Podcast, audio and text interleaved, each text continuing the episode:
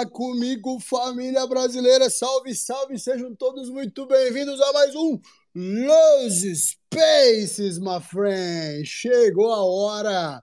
Sem chororô, esse é o Los Spaces de número 35. Eu sou o Lipe e tô aqui com os meus amigos Pevidex Bagre. Fala comigo! Fala, Lipe! E aí, Pevimax? É a hora que todo mundo espera nessa semana, é o Los Space. Não. Certamente. O pessoal tem saudade Talk de ouvir a nossa me, voz. Lipe. Talk to me, Bagre. E aí, galera? E aí, rapaziada? Como é que...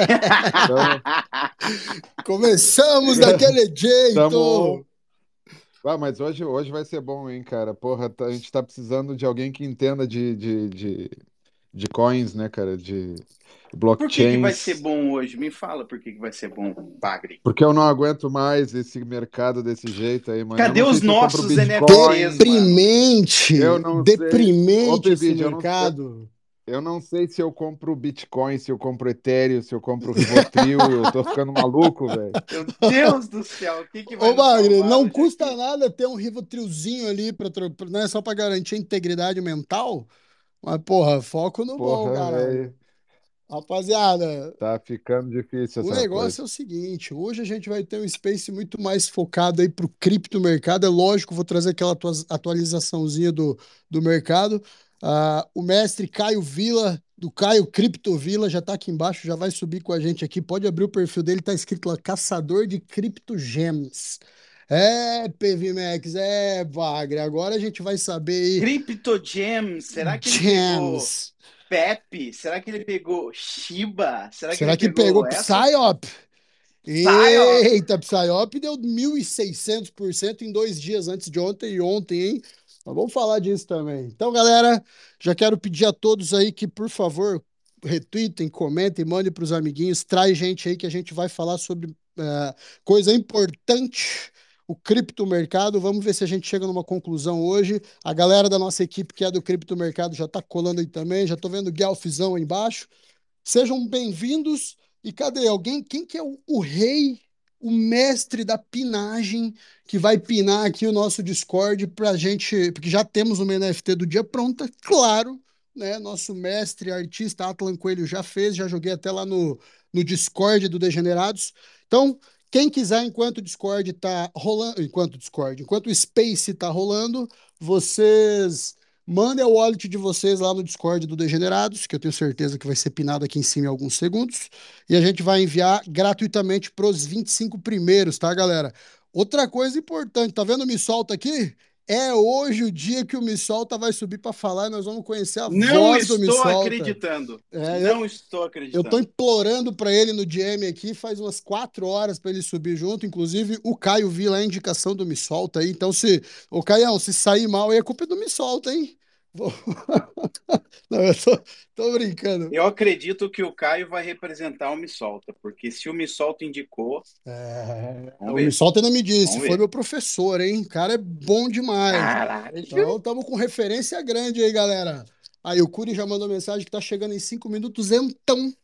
Enquanto isso, não foi pinado o Discord aqui em cima? Puta que pariu. Cadê o cara do. Cadê o Bagre? Que- Que, o Bagre é aquele cara que. Eu vou né? ter que demitir o Calma cara aí, da deixa nossa eu- produção deixa eu- aqui. calma aí, Ô, produção. Chama a gerência, Não, a- porra. A pinagem não é produção. o problema. o- A, pina- o- a pinagem não é o problema. O problema é localizar aqui. Onde é que tá o, o Discord? Lá no Discord. Vamos lá, Ah, tá, quem acha entendi. Ó, o primeiro. negócio é o seguinte, eu Obrigado. quero dizer também para quem quer acompanhar ah, ao vivo, tá? A, minha, a nossa tela, enquanto eu trago a análise NFT do dia, lá no Discord, no chat de voz, é só entrar lá que vai estar passando ah, só a parte da tela, tá? Só espelhamento de tela minha aqui. Então, se alguém quiser ir lá também, deixa eu já, já tô on lá. Com a tela espelhando no NFT Go. Vamos começar que hoje o couro promete comer. Certo, pessoal? Dados os jabazão da noite, já foi? Mais alguma coisa que eu esqueci? Só tenho Não, mais vai- um jabá pessoal. Vai falando aí, porque eu tô procurando o Discord. Meu jabá pessoal, na verdade, não, jabá é um elogio. Eu quero deixar aqui meu elogio público ao Rio Friends e dizer para ele que eu gosto muito dele, te amo, I love you, abraço. Eita, eu quero dizer que eu compartilho dessa visão e que também gosto muito. Te amo, I love you. E outro abraço aí, Andrezeira. Vamos! Vamos, André. Então é isso, rapaz. André é Põe fera, na tela, tá na tela aqui, quem quiser acompanhar lá no, no, no chat de voz do Discord Degenerados. Claro que ninguém tá lá, porque não foi pinado ainda esse Discord aqui, né? Só Calma. procurando, só um minuto. Mas ah, o pessoal tá chegando, não, já vi que tem gente chegando. Tá ótimo, Felipeira. Vamos que vamos. Rapaz, eu trouxe hoje de manhã na análise do, na análise geral aí do mercado NFT que a gente tá num momento ruim, né? O nosso sentimento do mercado barômetro, que é aquela espécie de fear and greed do mercado cripto, ele caiu, tá em 17 agora, ou seja, tá muito frio. Ah, a gente tem uma esmagadora maioria de holders aí tomando prejuízo, são 450 mil wallets no prejuízo contra 45 mil no lucro nos últimos 30 dias. Então está assim, totalmente despro- desproporcional. A gente perdeu volume nos últimos sete dias e perdeu uma quantia considerada até de volume, são 23% nos últimos sete dias. Tá? Então é bastante volume de derrota. E uma coisa ruim que está diferente da última análise de terça passada, onde as blue chips tinham encontrado seu fundo no dia 5, 6 de julho e tinham começado a subir. Pinei, Pinou? Pronto, abemos Eu criei um Discord. convite lá, não sei se criei Isso, certo, hein? isso. Mas tentem aí, se não der, só responde Mas vai dar sim, só clicar. O Discordzinho tá pinado aqui em cima. Então, galera, nos últimos dias, aí, dia 5, 6 de julho, a gente atingiu um, um fundo, né, no Blue Chip Index, ou seja, naquele índice que mede é, o valor das coleções Blue Chip, e desde então a gente passou a subir. Só que nas últimas 24 horas aí a gente teve uma queda brusca no valor ah, das coleções Blue Chip. A gente pôde ver, inclusive, aqui, ó, as grandes coleções com o, o floor price derretendo. Tá na minha tela, tá? Não sei se alguém tá acompanhando. Tá, tô vendo que tem gente acompanhando. Tá na minha tela aqui, fica mais fácil. Tá? Se não, vai ter um vídeo que também tenho certeza que vai ser pinado aqui em cima, o vídeo do Degenerados de hoje de manhã, que é o resumão NFT. Mas a gente vê as coleções Blue Chip, CryptoPunks, Bored Ape, Mutant Ape, até The Gods, Azuki. Surpresa para quem? Captains, tá? Captains e Potatoes, Potatoes continuou subindo, enquanto todas, absolutamente todas as Blue Chips caíram, tá, gente? Ah, destaque aí de volume nas últimas 24 horas para a coleção Open Edition, né? Ela figurou, ele ficou no trend da OpenSea por uns dois, três dias. Embora o preço tenha caído um pouquinho agora, ela teve uma elevação de flor muito grande. Uh, The Captains eu já citei aqui, agora de resto, gente, muito volume em Azuki, mas o floor do Azuki baixou de 6 Ether e agora está em 5,39. Então a gente está vendo um momento ruim para o mercado NFT. A Mutant Ape baixou de 6 Ether de novo, nesse momento está custando 5,96 tá, 5,96 o floor, coisa de 11 mil dólares. E CryptoPunks uh, baixou dos 50 Ether, está em 49,89 nesse momento, tá? Porridge Ape 32. Então, a gente está vendo uma redução de volume e, ao contrário da semana passada, uma, uma redução também no valor das blue chips. Isso é muito preocupante, porque Geralmente isso acontece quando o mercado cripto sobe e não quando o mercado cripto fica lateral e chato do jeito que ele está. Então, por isso, inclusive, a gente vai trazer bastante sobre o mercado cripto, tá? Hoje, ah, para que a gente possa ver e tentar desvendar para onde que vai, o que, que vai acontecer, ver os próximos passos de tudo e, e também chegar uma conclusão sobre o mercado NFT. Então, a gente está vendo muito pouco volume, tá? Muito mesmo, está bastante reduzido. Se a gente analisar os marketplaces aqui, a Blur, que quando está um pouquinho aquecida, costuma, ser, costuma ter 40, 50, 60 mil Ether de volume em 24 horas, está tendo só 3,2 mil Ether de volume, ou seja, nada. Tá, tá uma, uma pouca de uma vergonha. Da mesma forma, a OpenSea está com 1,8 mil Ether de volume. Então, assim, absurdo de pequeno, tá? O volume está muito fraco e eu fico com medo, tá? Penso que se isso permanecer assim e ainda a gente é, tiver uma paulada de alta no mercado cripto, o NFT vai sofrer mais ainda. Uh, eu trouxe hoje de manhã que eu estava com um sentimento um pouco mais negativo sobre o mercado cripto, a gente vai debater sobre isso daqui a pouquinho. E se o mercado cripto. Ué, não era Bull? Ah, não, mas.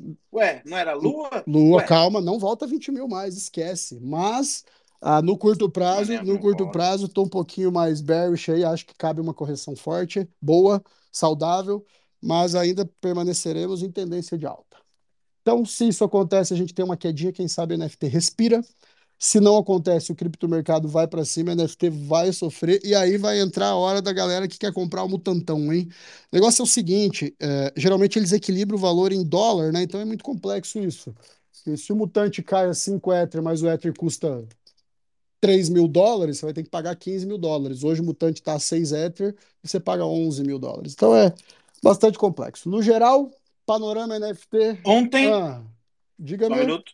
Ontem eu vi mutante no bid a 5 Ethereum. Quem quisesse ter pego. Mas alguém aceitou o bid? Você viu? Vários. Eita, meu amigo.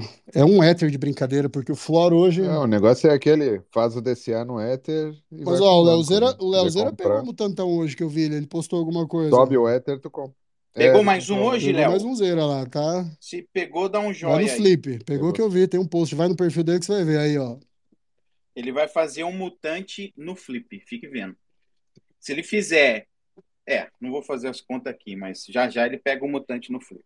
Senhor Ipe, está pinado aqui em cima. Ah, muito obrigado. Então tá aqui, galera. Pra quem perdeu o, o resumão NFT. da- O, o resumão, e daí do lado tá o vídeo que o senhor vai pedir para pinar daqui a pouco, que é o vídeo com o compilado das lives. Exatamente. Porra, Wagner.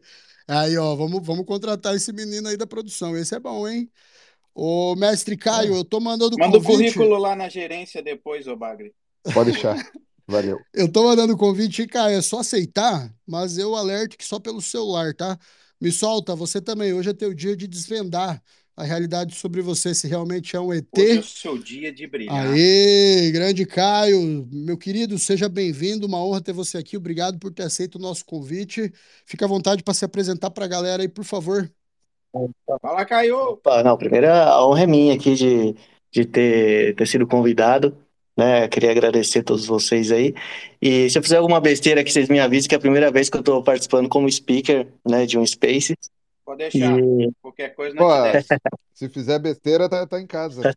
Já vai estar sentindo à vontade. É, se não fizer nenhuma besteira, a gente vai descer você, viu? Ai, não, pode deixar que eu sempre pronto. Não tem problema. Bom, então, é, falando brevemente é, sobre mim, né? Hoje eu tenho um canal no YouTube e tal. Eu tenho também a Uniera, né? Que é uma gestora eh, que tem um fundo cripto em Cayman, né? E a gente acaba investindo em vários projetos de pequena e média captação de mercado, né? Falando rapidamente aí um pouquinho do background, né? Bom, eu estou no mercado cripto desde o final de 2013, início de 2014, mas não, não de forma profissional, né? Mas enfim, desde que a primeira vez aí que fiz alguma transação de, de Bitcoin, né? E bom, eu tinha um emprego normal, né? CLT e tal, até mais ou menos 2018, 2019, né?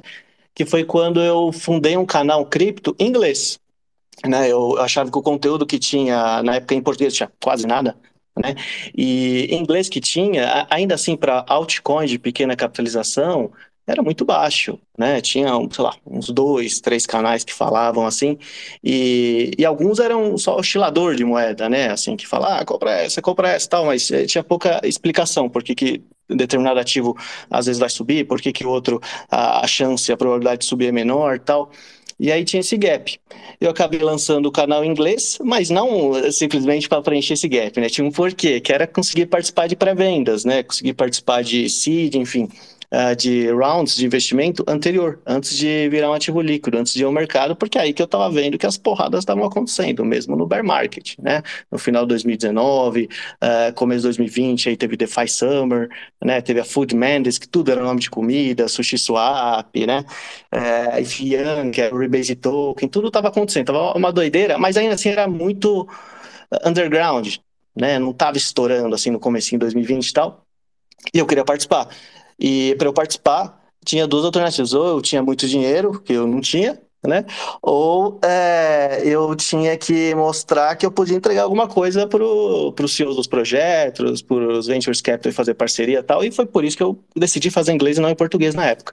Né? E aí acabei conhecendo putz, praticamente é, Ô. Caião, só, eu, pode, ser que eu tenha per- pode ser que eu tenha perdido. Qual época que foi? Que ano? Isso, 2014? Não, isso, isso fez foi em 2018, 2019.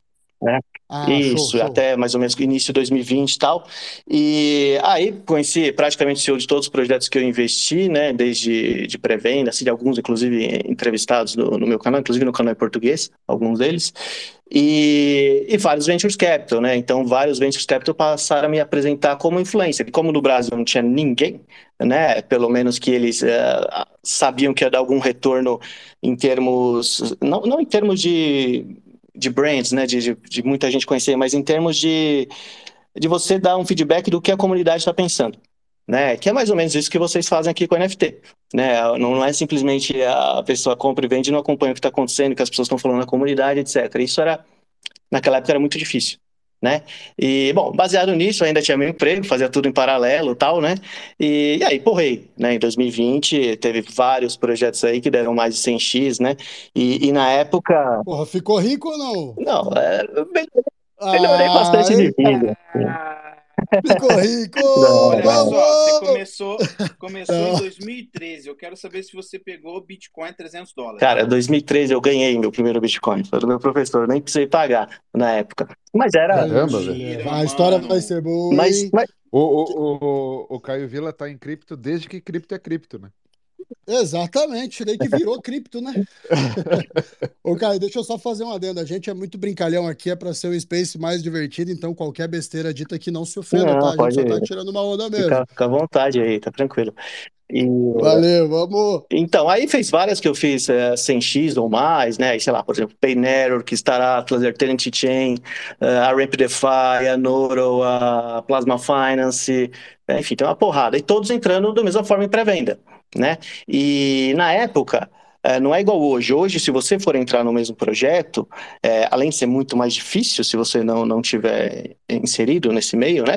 É, tanto que, por exemplo, nos grupos de influencers que eu tô, com todos os projetos, não tem nenhum outro brasileiro. E assim, eu não, não tenho quase seguidor assim, no então, YouTube, né? E não tem outros brasileiros. Então o senhor é um influencer? Sou influencer também, sim. E, enfim, e aí consegui fazer todos os contatos, etc. E aí, na hora, né, assim, quando já deu a primeira porrada tal, eu falei pro, pro meu chefe na época, né, falei, então, tô saindo tal. Não, mas tá saindo por quê?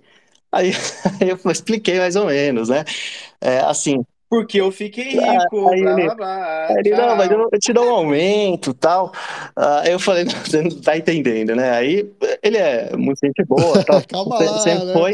Aí eu abri as contas assim pra ele e tal. Falei, eu mostrei algumas coisas assim. Aí ele, aí ele falou, não, a gente tem que fazer alguma coisa junto aí, né? E ele é o. Aí ele falou: não, me, me contrata você, pelo amor de Deus. É, me, me paga, me paga em Bitcoin. Que eu, eu, eu chegar dele, vai demorar. Ele é, ele é o CEO da, da holding do Buda Spa, né? Que é a maior rede de spas uh, no país. Acho que é a maior do mundo até, né? Mas tem mais de, de 100 unidades aqui no Brasil e tal. E, e aí, beleza. Aí ficou nisso tal, mas aí eu saí, claro, não tinha como continuar lá, né? E fiz mais coisas ele sempre insistindo para fazer alguma coisa, alguma coisa. Aí ele, pô, a gente teve uma ideia. A gente consegue juntar aqui, ó, a gente vai abrir uma empresa, que é, hoje chama-se Uniera, né? Junto com outros sócios também. E, e aí a gente vai fazer mais ou menos o que você faz, né? Já que você está sem tempo, porque está, enfim, dando uh, atenção às suas coisas, vários projetos e tal. E você replica mais ou menos o que você faz aqui. A gente vai ver como que a gente consegue oferecer para o público geral ou não oferecer. Aí foram vários desafios no caminho, né? Mas acabou dando certo. E a gente conseguiu abrir o fundo mas a burocracia em Cayman é gigantesca. E eu, como não sou de mercado financeiro, os outros sócios são, né? É, eu não tinha noção. Então, quando você ouve de, de Cayman, quando você é, é, mais humilde assim, você acha que tudo é uma coisa meio estranha, né? Tem alguma coisa de é, o dinheiro que não é declarado, algo desse tipo. E, na verdade, Cayman é o oposto, né? Ao contrário de outros locais que aí sim, né, exigem uh, muito menos em termos de compliance, em Cayman é ultra complexo e difícil você conseguir abrir o fundo né? E a gente demorou mais de um ano para conseguir fazer tudo. Então hoje a gente tem, por exemplo, a custódia da BitGo, né? Tem faz auditoria BDO, enfim, tem uma série de, de questões no compliance que uh, a gente teve que fazer e agora está no ar. Então tô nessas duas vertentes, né? Continuo investindo como pessoa física, mas também no, no fundo da Uniera. Porra, monstro, hein? O senhor, o senhor tem alguns investidores americanos ou somente BR? Então, é, o dinheiro nenhum vem do Brasil, né? Porque a gente recebe lá é tudo em dólar tal e é regra de queima, inclusive, né? E são só investidores qualificados também por hora né? Tanto para investir nesse fundo. O que, que, seria um investidor qualificado? É no mínimo 100 mil dólares por, por investimento. Tal. Você não tem como investir menos que isso, a menos que você faz, faça um pool seu, né? Mas aí é, outra pessoa invista tal. Isso é regra de Cayman, né? É, não é nossa. A gente queria aceitar até menos tal, mas não tinha, enfim, não tinha como fazer. Né? Então, por hora, na época, né, que a gente foi abrir o fundo, não sei hoje, né, mas a CVM não permitia que um fundo fosse 100% cripto. Né, você podia investir até 20% em cripto, mas os outros 80% não. E a gente queria, queria ser full em cripto, né, total em cripto tal. Então, por isso que a gente também buscou a alternativa de acabar abrindo lá. Ô Bagri, Elipe, chama a diretoria lá pra gente juntar os fundos aí. Cadê o tesoureiro? Cara, O quem tesouro- entende de fundo aí é o Lipe, né? Que ele tava com. O Ah. fundo. tava com Ah, tô fundo esperando. lá Já começou. Vai, termina. meio ruim lá na live. Ah, tá. Meu fundo tá dando problema na live, meu. Uma porcaria de UFO, tive que tirar. Mas, ô, Caio, deixa eu, deixa eu primeiro só dar uma alô pra gurizada que subiu aqui. Primeiro, Leozeira, Rodrigão, o LK aqui, ó, acho que é outro Leozeira também, que nosso brother que tá no grupo, e nosso brother João Cury, o João Cury, o Caio, que é o cara que é fechamento nosso da, da parte cripto aqui no Space, então já chamei ele para chegar logo de cara para somar pra caralho aí com com nossa nosso debate Bacana. de hoje. Mas o Gus já subiu aí, então, galera, boa noite, tá? Bem-vindo a todos aí. Quero dar um minutinho, se vocês quiserem dar um alô, fiquem à vontade e a gente já volta com, com o mestre Caio aqui. Boa noite, grande Lipe. Boa noite, boa? Léo. Vamos, Leozeira! E é Bagre, Pevidex. E aí, Tô na escuta. Fala, João. Fala, Fala, Rodrigo. galera. E aí, galera, como é que vocês estão? Pô, Lipe, obrigadão pela moral e tamo junto demais. E eu ouvi dizer que o papo de hoje tá pesado, é isso mesmo? Pesado. Tem, velho. Hoje a gente vai E formar milionários aqui. Quem tá perdendo isso aqui é maluco. Que hoje vai sair gente aqui com a ideia, com visão sinistra. Não, tô brincando, mas o papo vai ser, vai ser maneiraço temos algum. Superman aí na audiência? Se tiver, cuidado. O Kryptonita chegou. Tá? Senhoras e senhores, uma salva de palmas pro PVD. Não foi boa, brother. Nem eu gostei.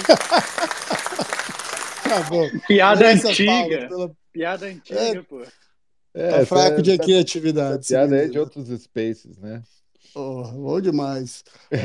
Bem-vindos aí. Então, acho que é isso. Caião, deixa eu entender uma coisa. Desde quando que você abriu o, o, o canal? O Gus, como é ó o Gus aí. O Gus. Ô, Gus, fala comigo. Esqueceu do Gans, pô. Fala, fala, degenerados. Ô, eu vou falar, eu- ó, esses aqui no speaker aqui, ó, só tem gente pesada. Pelo amor de Deus, o que que é Open Open Edition? Pelo amor de Deus, o que que é isso, gente? O PVD foi pesquisar, que eu já vi um post que ele fez aí do, do Butcher. Cara, não, eu respondi você, né, Gus? Eu acho. Eu não pesquisei, não. Eu acredito que é o seguinte: você compra aquela base do Pepen lá, e aí com a base você vai na plataforma dele, junta com outro NFT que você tem, e ele faz um desenho igual ou com as cores dentro do formato da base. Eu acho que é isso, tá? Eu não tenho certeza sobre isso, mas deve ser isso. Por isso que eu te respondi lá. Vamos descobrir até o final do Space. Vamos. Tá nóis. Já é um caminho. Eu, eu- eu li isso aí, viu, Pevide? Eu só queria ver se tinha alguma, mais, alguma profundidade a mais nesse no que você falou. Mas vamos lá, vou, né, eu vou, vou, vou em você aí. Boa. Boa. Eu tenho Bora. duas perguntas pro Caio, não sei se dá pra começar já. É, Já, mete porra, bala. já abre a Eu- eu- porteira, porra. Eu já Continua. perguntei do canal, então o Caio já vai começar. Vamos só para a gente entender o contexto, né? Desde Bora. quando que ele está com o canal, o que que desde quando que ele está educando aí sobre cripto, né? Porque se o cara tá, tá criando conteúdo é porque de alguma forma está educando também. Então só contar um pouquinho da trajetória aí da do que você, onde você está nesse momento, para a galera poder entender. E também quem não conhece, galera, tá embaixo. Segue, caceta. Não tem que ficar pedindo, vamos divulgar, vamos ampliar esse network, fazer o negócio acontecer, vamos somar uns com os outros que, que vai ficar bacana. Todos aqui estão no mesmo barco. Então vamos. Fala comigo, Caião. Opa, É, então, bom, o canal inglês, é, ele não, não tá mais ativo, né? Eu tinha desde 2018 até o início de 2020, mais ou menos, né? Depois que eu, enfim, já, já fiz todos os contatos necessários e tudo que eu, que eu queria, eu fui pro, pro Brasil também porque eu sentia falta disso, né? De pessoas que falavam de altcoins de pequena capitalização. As pessoas sempre tiveram um preconceito gigante com isso, né? Assim como tiveram com cripto geral lá no início, ah, enfim, hoje não tem com Bitcoin, mas você pega um maximalista, tem um preconceito gigante contra o resto, etc. E com, com altcoin é, sempre foi o maior que tem, né? Quando tipo pequena capitalização, porque realmente tem muita porcaria, mas tem coisa boa também. Né? Afinal, as grandes não nasceram grandes, Cara, né? A maioria surgiu se, pequena. cara, se prepare então, que hoje o papo vai ser de alto nível, porque nós vamos falar de shitcoin que você nem sonha que existe hoje. Não, mas, mas tudo. O principal caso de Ele uso, eu sempre falo, né? O principal saber, caso de mas. uso, o principal caso de uso para mim em cripto, né? E não é pejorativo isso, né? É trading, né? Assim como de vários outros ativos que não são cripto também, né? Mas isso não, não é algo negativo. Mas só para terminar a questão do, do canal, né? O em português é desde mais ou menos do final, ou meio 2020, algo assim, não lembro exatamente a data, né? E aí eu faço live eh, praticamente diária, assim, um outro dia não, às nove da noite também, né? No mesmo horário aqui, então foi bom porque aí eu pude eh, passar para os seguidores e tal, ficou tudo no mesmo horário, né? E, e é isso, aí lá eu falo de, de um conteúdo que não é para quem é iniciante, pelo menos assim, se a pessoa nunca mexeu numa MetaMask da vida, ah, aí, aí não dá, né? Aí precisa ter alguma outra base de outro canal antes, e porque eu falo de Launchpad, né? Eu falo de da pessoa, putz, o, básico do básico, né? Mas de poder stakear, de repente ela ir fazer bridge, ah, enviou um ativo para ZK5 e comprou a UT, vai, que é um, um um projeto de derivativo tem que trazer K5, você ganhou a recompensa na stablecoin dele, você tem que recomprar o T para você não ser diluído na inflação, enfim. É, essas coisinhas a pessoa ah, precisa saber tecnicamente, né, até para não cair em golpe, não fazer eh, besteira e tal. Então ele é um Então já pouco é um mais, mais público nesse intermediário para avançado, né? Já, já pega um Isso, público isso. que já tem um conhecimento. Já pega isso, não pode ser um público. Até pode ser, vai, um cara que, que só mexeu em SEX, só em exchange centralizada, mas ele tem que estar disposto a, a passar um perrengue, né? De, enfim, errar, acertar, enfim, vai ter que estudar um pouquinho também. E vai ter que apanhar para aprender, né? Sempre assim, né? Não tem como. E outra, quando a gente pula de. Eu comecei por centralizado. Quando a gente pula para wallet, rapaz do céu, é um cagaço por transação que você faz, né? Mas já transferiu o Sim, Bitcoin, você tá doido, demora demais, você fica louco. sim. É, com- comprar Ordinal, né? Com Bitcoin. Nossa senhora, e comprar É, é Ordinal. duas rezadas, né? Uma para o Bitcoin chegar lá e outra para NFT chegar em ti, né? E passar a transação no bloco. Nossa senhora. É, é outro. Pode, pode dar continuidade aqui, a gente vai fazendo complemento. É, bom, ah, ah, não, é vocês, né? Desculpa aí, pessoal. Falei Não, você mesmo. Ah, Você tá. mesmo. Não, então, pro a- Caio já. a- aí é isso. Aí agora o que eu faço? Eu, eu tento explicar para pra, as pessoas. O, aliás, eu compartilho aquilo que eu faço, né? E aí eh, não faço nenhum tipo de recomendação de investimento que a pessoa deve fazer ou não. Eu compartilho o que eu faço e vai dela querer fazer o mesmo ou não. Enfim, aí tem ah, seguidores que têm algumas outras sugestões e tal. E, e aí acaba tendo uma troca, né? Um acaba ajudando o outro.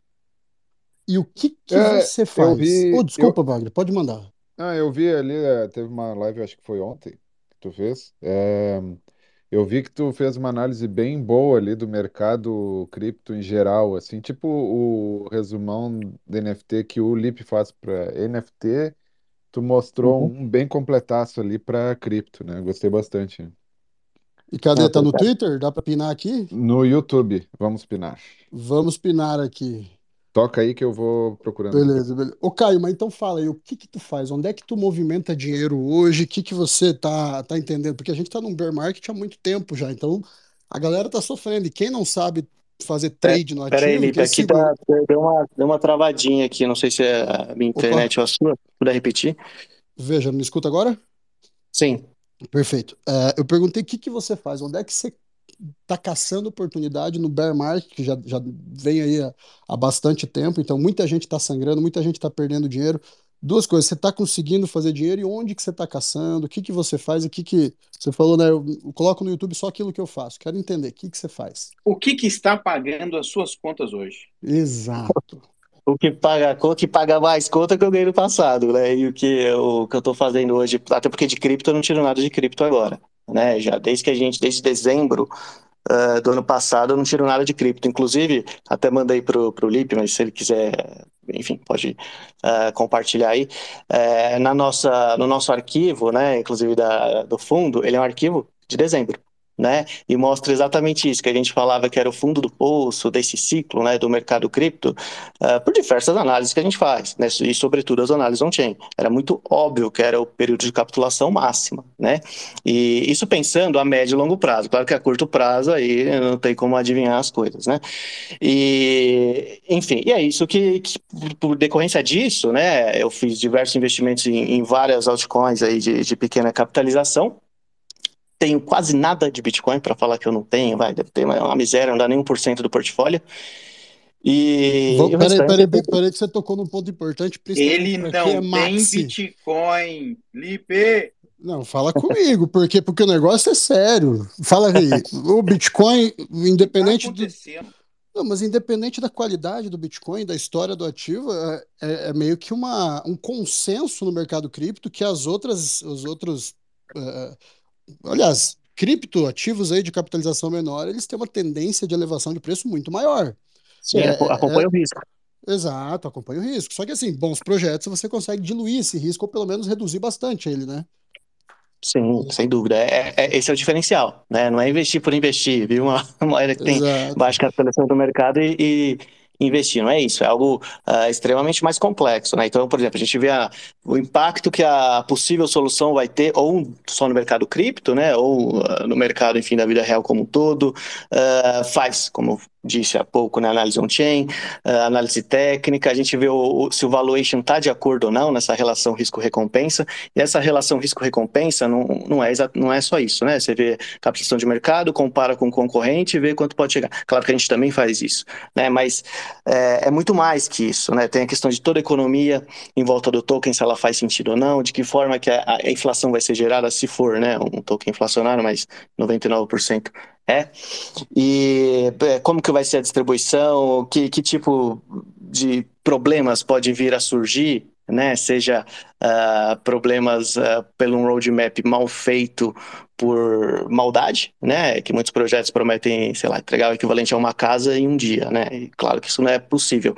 Mas é fácil enganar as pessoas que não têm o know-how específico disso, né? Porque o cara escreve uma coisa difícil e tal, e enfim, a pessoa acaba acreditando. Tem esse e tem outro tipo de, de roadmap, às vezes não muito bem feito por falta de previsibilidade do que vai acontecer no futuro, né? Então, de novas tecnologias. Então, sei lá, dando um exemplo, uh, por exemplo, se fosse um jogo construído na Ethereum, né? Obviamente, por mais que fosse lá 2020, 2019, não existiam, uh, pelo menos em mainnet, né, as soluções de, de segunda camada da forma como é hoje, era óbvio que isso ia acabar acontecendo porque elas estavam em construção, bastava você conhecer tudo que estava acontecendo no mercado como um todo.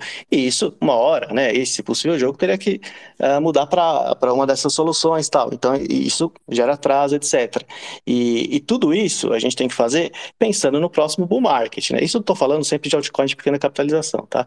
E por quê? Porque é quando porra, né? se o projeto não morrer até o próximo bull market, ele vai bombar, né? Mesmo que seja uma porcaria, mas se não morreu até o próximo março, dificilmente ele vai te dar prejuízo. Tem que ter feito muita besteira, né? Isso, claro, considerando que não tenha nenhum bug, que não tenha nenhum hack, é, esse tipo de coisa que está no acompanha o risco, né? Isso a gente faz toda essa relação risco-recompensa. Quando é, tudo isso a gente faz para ativo líquido, e líquido. Agora, quando é ativo uh, e líquido, tem uma vantagem um pouco maior, né? Que é, e líquido é quando a gente investe, tá, pessoal, no, nos rounds anteriores, antes de estar tá listado em alguma exchange. E é porque a gente consegue fazer uma due diligence vai, mais uh, precisa, né? Então, dando até dois exemplos aqui reais, né, que aconteceram comigo no passado, um positivo e um negativo. Né? Então, o, o negativo é, bom, lá em 2000 e mais ou menos final de 2018, algo assim. É, eu tive um call com o Alex, o Alex que é da Celsius, né? E putz, era para investimento. Então, na época não era fácil conseguir dinheiro do que é hoje, né? era bem difícil, tal. Né? Por isso que, enfim, eles também aceitavam falar comigo, tal. E, e pô, em cinco minutos você vê que o cara é bandido, né? Você fala com ele, você pergunta as coisas, ele se enrola, não sabe uh, muito o que dizer. Você perguntava de onde que vinha uh, o yield que ele prometia para as pessoas, tal. Ah, não, vem de uh, determinadas, determinadas, enfim, operações que a gente faz em, em protocolos de finanças descentralizadas, que estava no comecinho, hein? né? Como uma ave, não sei o que, tal. Ah, tá, me dá um exemplo. Não sabia nada. Né? Então era óbvio que era um piramidão, a gente declinou. Né? Isso Scammer. É, é, era muito, muito claro. Tem alguns que são óbvios, né? Assim, é bem escrachado e tal, mas esse não era tão escrachado, né? Tanto que na época todo mundo tinha ele como um gênio, né? E, e outro positivo é o Michael Wagner, né? Que é o CEO da Star Atlas. Pô, na primeira vez que eu tive contato com ele, sempre você vê que o cara é honesto, o cara sabe o que fala, o cara é, consegue responder de bate-pronto como é que funciona a, a, economia. É o game? Star Atlas é o game da Solana, É. né? É o game Tá da. Solana. Esse game e- vai Tá sair sofrendo quando, brother? Tá aí três anos falando de O game é Star 10 anos Tá. de Eu tenho um monte de amigo que tá até o rabo de nave e nada sai desse jogo, brother. Então, mas, mas aí tem a questão de, de ponto de entrada. Né? Então, por exemplo, do preço que, que eu paguei, ainda está umas 7, 8 vezes. Isso que eu paguei lá atrás. Ele chegou a dar mais de 200 vezes né, o valor investido. Então, é, por quê? Porque foi antes da outra Buran. É, então, assim, tudo que eu estou falando aqui é do ponto de vista de investimento. Né? Não é necessariamente eh, de entrega final, porque muitas coisas, eh, sendo bem realista aqui para vocês, né, eh, é melhor que não entregue para bombar mais. né? Então, dando um exemplo bem É verdade, né? óbvio para todo Antes, mundo. né? Se- a Pode falar. expectativa valoriza muito mais o ativo do que Exatamente. a, é. a realidade. não, não pode se perder e não apresentar nada nunca, né? Mas É, gerar uma expectativa positiva é muito saudável também, até porque não ficar gastando munição no momento terrível pro mercado é burrice, né? A gente vê isso bem Exato. claro em NFT, né? NFT, Bastante. antes, é, antes de lançar uma expectativa gigantesca, o Mint é um sucesso, depois o preço vai lá no chão, né? Logo depois ele Olha sobe o e depois, depois cai. Olha, o Ether é um exemplo. Projeto de um ano e meio de falação, quer dizer, de nada de falação, só Discord, né? Eles, posta, eles postavam, postavam uma, uma vez no ano passado, só postou esse ano, fez o Mint a meio etéreo, aí quem vendeu, vendeu, quem não vendeu, afundou. Então é isso. Expectativa E- e- vale mais do que. E, e qual é o, nesse fundo, é, qual é o nível de exposição que vocês é, têm para essas, para esses pré-lançamento ou é, altcoins que, obviamente, têm um Uhum. risco maior, né? É, ele é, ele é um fundo multimercado, né? Então a gente pode investir, enfim, tanto em ativo líquido como em ativo venture, né? E a única restrição que tem é que no máximo 50%, né, que pode ser Tem que de, de venture, É, para é ter alguma isso que eu liquidez para todo mundo. entendi. E E só para que complementar o- também, opa, Sim, sim, continua. É Não, que eu ia um fazer uma pergunta, mas pode, pode, pode complementar. Não, só ia falar isso, né? Que a, a questão de você ter expectativa, você pode vender o sonho, né? No sonho cabe qualquer coisa. Na, na entrega, não necessariamente. Às vezes sim, realmente se entregou tudo, mas em muitos casos, não. Seguinte, então, para nós meros mortais aqui, que nem o nosso amigo fala lá, os. Como é que é, Olipe? Como é que é O afegão jargão? médio. Os afegões. Nós somos os afegões médio da era medieval.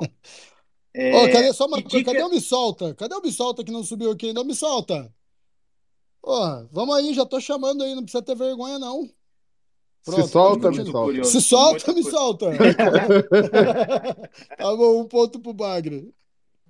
Eu só queria saber, para deixar aí mais interessante para mim, que não tem 100 mil dólares, o que que hoje você pode estar falando para a gente aqui, para que todos possam estar é, pensando nisso também, na questão de investimento? É tudo, né? Eu também não, não comecei com, com 100 mil dólares, né? Na, na época lá que, enfim, acabei porrando em tudo, eu comecei com 2 mil dólares, né? E em reais era até menos, né? Do que 10 mil e tal. E, e foi assim que eu comecei. A- a- acho que assim, tem várias, várias questões. O principal, né, que qualquer dinheiro que você vai investir em, em cripto, e sobretudo nesse tipo de, de ativo de grande risco, é, eu sempre falo no meu canal, Léo Me Solta sabe disso, é investir o dinheiro do uísque e não o dinheiro do leite, né? Por várias questões. Não é só pelo risco de perder, é pelo risco de não ganhar, né? Porque se você investir ah, algum dinheiro que você vai precisar sacar ao longo do tempo para pagar conta, etc., até eh, que venha próxima out-season, que para a gente é mais importante do que a bull run de fato, né? É, você pode não só sair num prejuízo absurdo, e tem vários ativos, né, que são assim, né? Por exemplo, a Swissborg, né? Se você, ah, sei lá, comprou lá no ICO, né, em 2017 e tal, caiu 90, 99%, e aí você vendeu, sendo que é o projeto que você acompanha, etc., tem que ter todas as ressalvas, né, em relação a isso, não é para qualquer projeto vale isso. E putz, você tá vendo o que eles estão fazendo, você podia até ter feito um DCAzinho tal, e depois, na próxima bull run, né, sobre o fundo do poço deu mais de 200 vezes tal, mas mesmo sobre o preço lá do ICO, né, chegou a dar mais de 10 vezes o valor de lá atrás. E, e, então, assim, se você sacou em algum momento, além de você ter perdido né, uma grana gigante, você deixou de ganhar uma puta grana, né, que poderia ter tido um lucro grande. Acho que esse é, é, é o, primeiro ponto. Né? Uh, o segundo ponto você tem que estar disposto a correr o risco, tem de ter, obviamente, é, sangue frio e sempre pensando a médio e longo prazo, né? Pelo menos essa, esse é o modo que eu invisto, né? Seja pessoa física ou não. É, eu nunca invisto no, no curto prazo, porque eu sempre penso na próxima out-season. Então, por isso que uh, o projeto Sim, mas, tem que ter mas... fundamentos. Pode falar, João. Isso, isso eu entendo, que a gente tem que botar o uísque não leite. Isso aí todo mundo aqui, eu acho que é o básico e a galera sabe. O que eu falo, o que eu pergunto é o seguinte: o que? Procurar projetos de DeFi. Procurar o quê? Fazer investimento, afundou, comprou. É, qualquer caída de Ethereum Bitcoin você entra, entendeu? Coisa assim. Uhum. O que, que você recomenda? Ou procurar projetos que vão ser alguma coisa no futuro e botar e... aquele dinheirinho uhum. de drink, entendeu? É Inclu isso. Inclusive, Caio, só uma dúvida. Considerando que você tem uma porcentagem muito pequena de Bitcoin, né? Que você também trabalha com bastante ativos de pouca capitalização de mercado. Ethereum, qual que é a tua posição em Ethereum, só para eu entender o quanto degen você é e o quanto, o quanto não?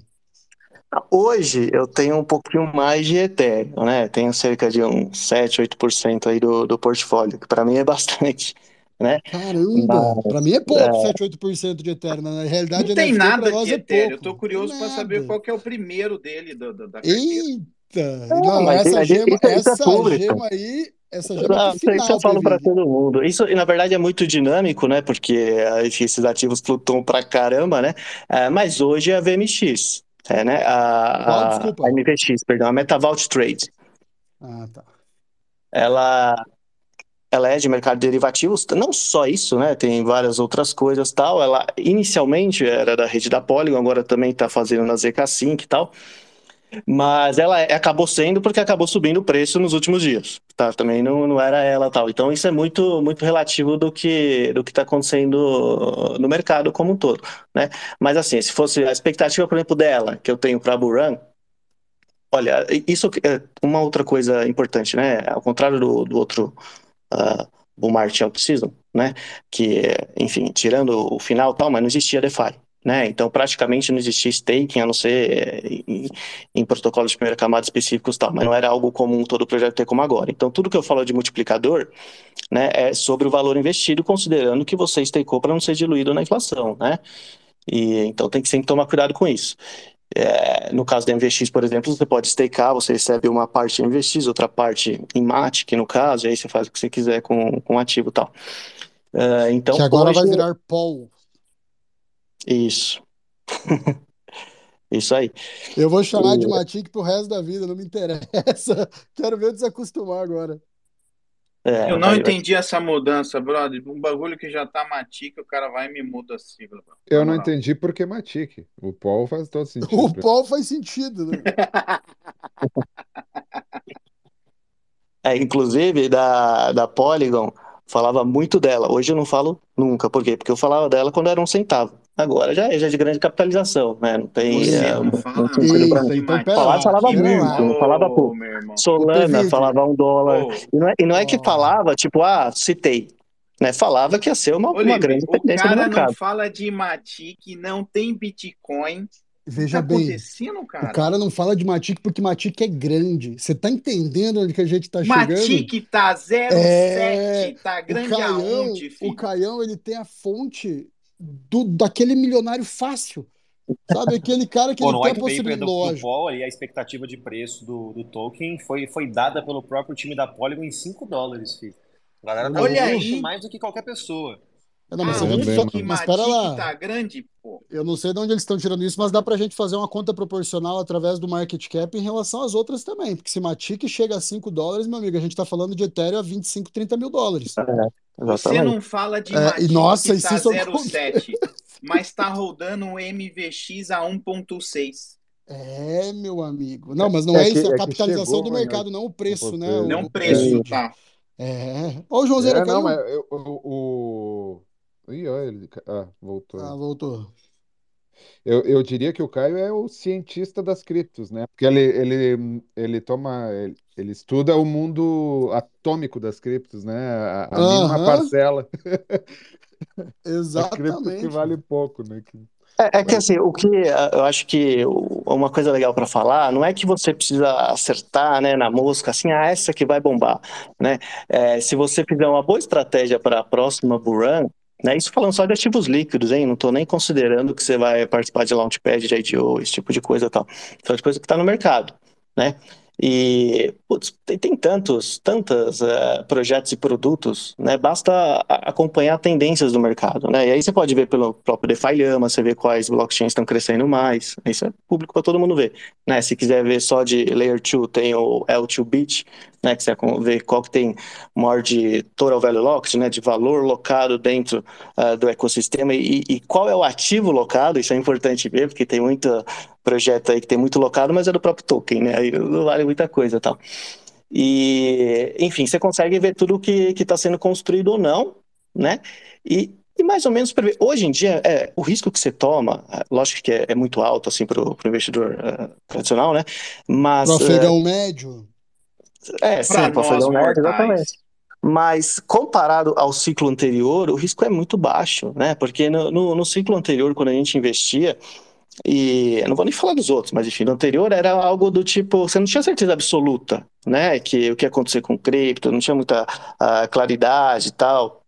Em relação ao futuro, se ia ter uma adoção gigantesca. Ainda era a época que Jamie Dimon, né, o CEO do, da JP Morgan, só criticava cripto, né? Hoje ele tem um, um quadrinho no sandbox ali, né? Mas ele criticava tal, se tinha o Goldman Sachs, Imagina, né? criticava o Bitcoin, hoje já tá em sandbox, meu É, amigo. é, pois é, né? E Imagina quantas rápido, né, pessoas Caio? Rápido, né? O negócio foi, rapidinho. foi Mas muito isso, dinâmico. isso é uma coisa que, que eu também sempre falo, né? Para eles, é, cripto sempre foi uma coisa demoníaca, é coisa do demônio. Né? A partir do momento que eles passaram a oferecer, virou uma coisa divina. É Não, o não é do demônio, não. né? Cripto é pirâmide. É, então, a, a não ser, a não ser que eles venham, aí, aí é algo positivo. E isso é uma coisa importante, né, para as pessoas tomarem muito cuidado, né? Nunca acredite de forma isolada, ou em um influencer, ou em um analista, em um economista, jornalista, ou seja lá o que for. Né? Você tem que ah, analisar vários tal e aí tirar a sua própria conclusão. Né? Não tem ah, uma fórmula mágica que funciona para todo mundo. Né? E, como, e é- como, Opa, como tu fazia anteriormente, lá em 2018, para analisar que uma, uma cripto seria um, um- teria, né, um, um possível co- poten- potencial de, de crescimento e o que que mudou de 2018 para agora? O que que hoje eh, são os mesmos critérios? Hoje em dia Uhum. tu, tu tem uma, um critério diferente? Como é que tu faz para avaliar? Não, mu- mudou em alguns aspectos, né? É, antigamente, é, o meu know-how era muito menor do que é hoje, né? Esse é o, o primeiro ponto. É, mas como que eu, eu fazia algumas projeções, sempre em altcoins de pequena capitalização, do que poderia acontecer se o mercado bombasse. Então, dando, fazendo uma analogia até com o momento atual. Né? A gente teve ah, tudo o que aconteceu aí com, com a Ripple, ainda bem, né? É, ganhando em boa parte aí o processo contra a SEC e, e a Ripple bombou, né? Aumentou a captação de mercado em mais de quase 40 bilhões, né? É, isso em um dia, no bear market, né? Você imagina o volume de dinheiro que vem no, no bull market, então, em, em altcoins de pequena capitalização. E mesmo que não venha nada, só por osmose, né, ela já acaba crescendo. Mas voltando então, no, no passado tinha um token que foi o que, que eu tinha quase todo o meu dinheiro, que chamava LGO. Ele não existe mais. Era uma exchange de voltado para investidor institucional francesa, né? E por que que eu tinha nela? Porque eu analisei os token econômicos e se, se desse um pouquinho certo, não precisava dar muito, pô, na Burão ia explodir, né? Porque ela tinha acho que 500, 600 mil dólares de, de capitalização do mercado Nossa e, senhora, e meu ela irmão. 500, fazia 600 o, mil dólares é muito pouco. É, e ela fazia o buyback and burn, né? Que ela, enfim, comprava no, no, no mercado as taxas, o percentual das taxas que ela recebia e queimava os tokens. Então ele era deflacionário a longo prazo, né?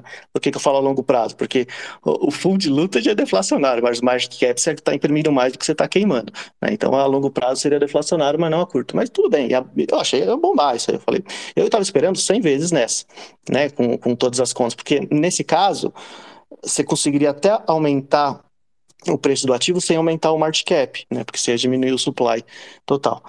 E, enfim, acabou que. E eles, assim, eram muito inteligentes, você via que eram o pessoal de outro nível, mas em termos de marketing era uma porcaria. Né? Então eu ficava todo dia no Discord, né? Eles tinham um Telegram, mas era, era mais é, curioso, né? Antigamente não era como ter Discord para projeto cripto, mas eles eram mais ativos no Discord. Então eu tava todo dia lá no Discord e tal. Uh, era o mais chato. Ali reclamava, cobrava, tal, mas por que não faz isso? Todos os projetos fazendo isso, e aí, putz, aí, né? Tinha, você via vários outros dando uma bombada e que eram projetos piores. E no final, ah, acabou que deu tudo certo, ele chegou a dar mais de 100 vezes, mas por outro motivo, né? Porque a Voyage, né, que está envolvida em uma série de problemas aqui por alavancagem do dinheiro uh, dos investidores, né, é, acabou comprando eles. Né, acabou comprando eles, eles foram tendo mais adesão, etc. E deu mais de 100x o token, tal. ia ter um, um swap de, do token deles pelo da Voyage, etc. E, então, assim, a, a análise que eu faço é sempre pensando no próximo bull market, né? E, mas não tem necessariamente um setor específico, é mais em relação ao quanto acho que o market cap pode aumentar, que não fique algo bizarro, né? Porque. Uh, Entendi, tem muita... uma análise matemática, então. É o que você faz muito, sobre a simetria, Lipe. Muito. Muito Exatamente, mas isso é uma coisa muito simples de se observar, né, Caio? É assim, uhum, e eu penso muito nisso. Agora, é, é aquela coisa, risco-retorno, né? A, a, a, proporção é a mesma. Você dilui um pouco do risco com base naquilo que está sendo construído. Mas sabe o que, Caio, que é uma coisa preocupante? Às vezes as pessoas se iludem com projetos, e você citou agora há pouco, não é ouvir um, um influencer ou um guru de alguma coisa. As pessoas se iludem, elas se apaixonam por projetos, acabam ficando cega, o projeto fica para trás, o projeto perde alguma coisa e elas continuam lá insistindo e, e procurando motivo, uhum. buscando desculpa, insistindo. E é um negócio que se sabe que não vai para frente. Mas aquilo que você falou também é muito importante. Se sobreviveu a esse bull market, muito provavelmente vai conseguir ter um baita de um upgrade aí no próximo. Ah, desculpa, sobreviveu ao bear, né? Vai ter no próximo bull.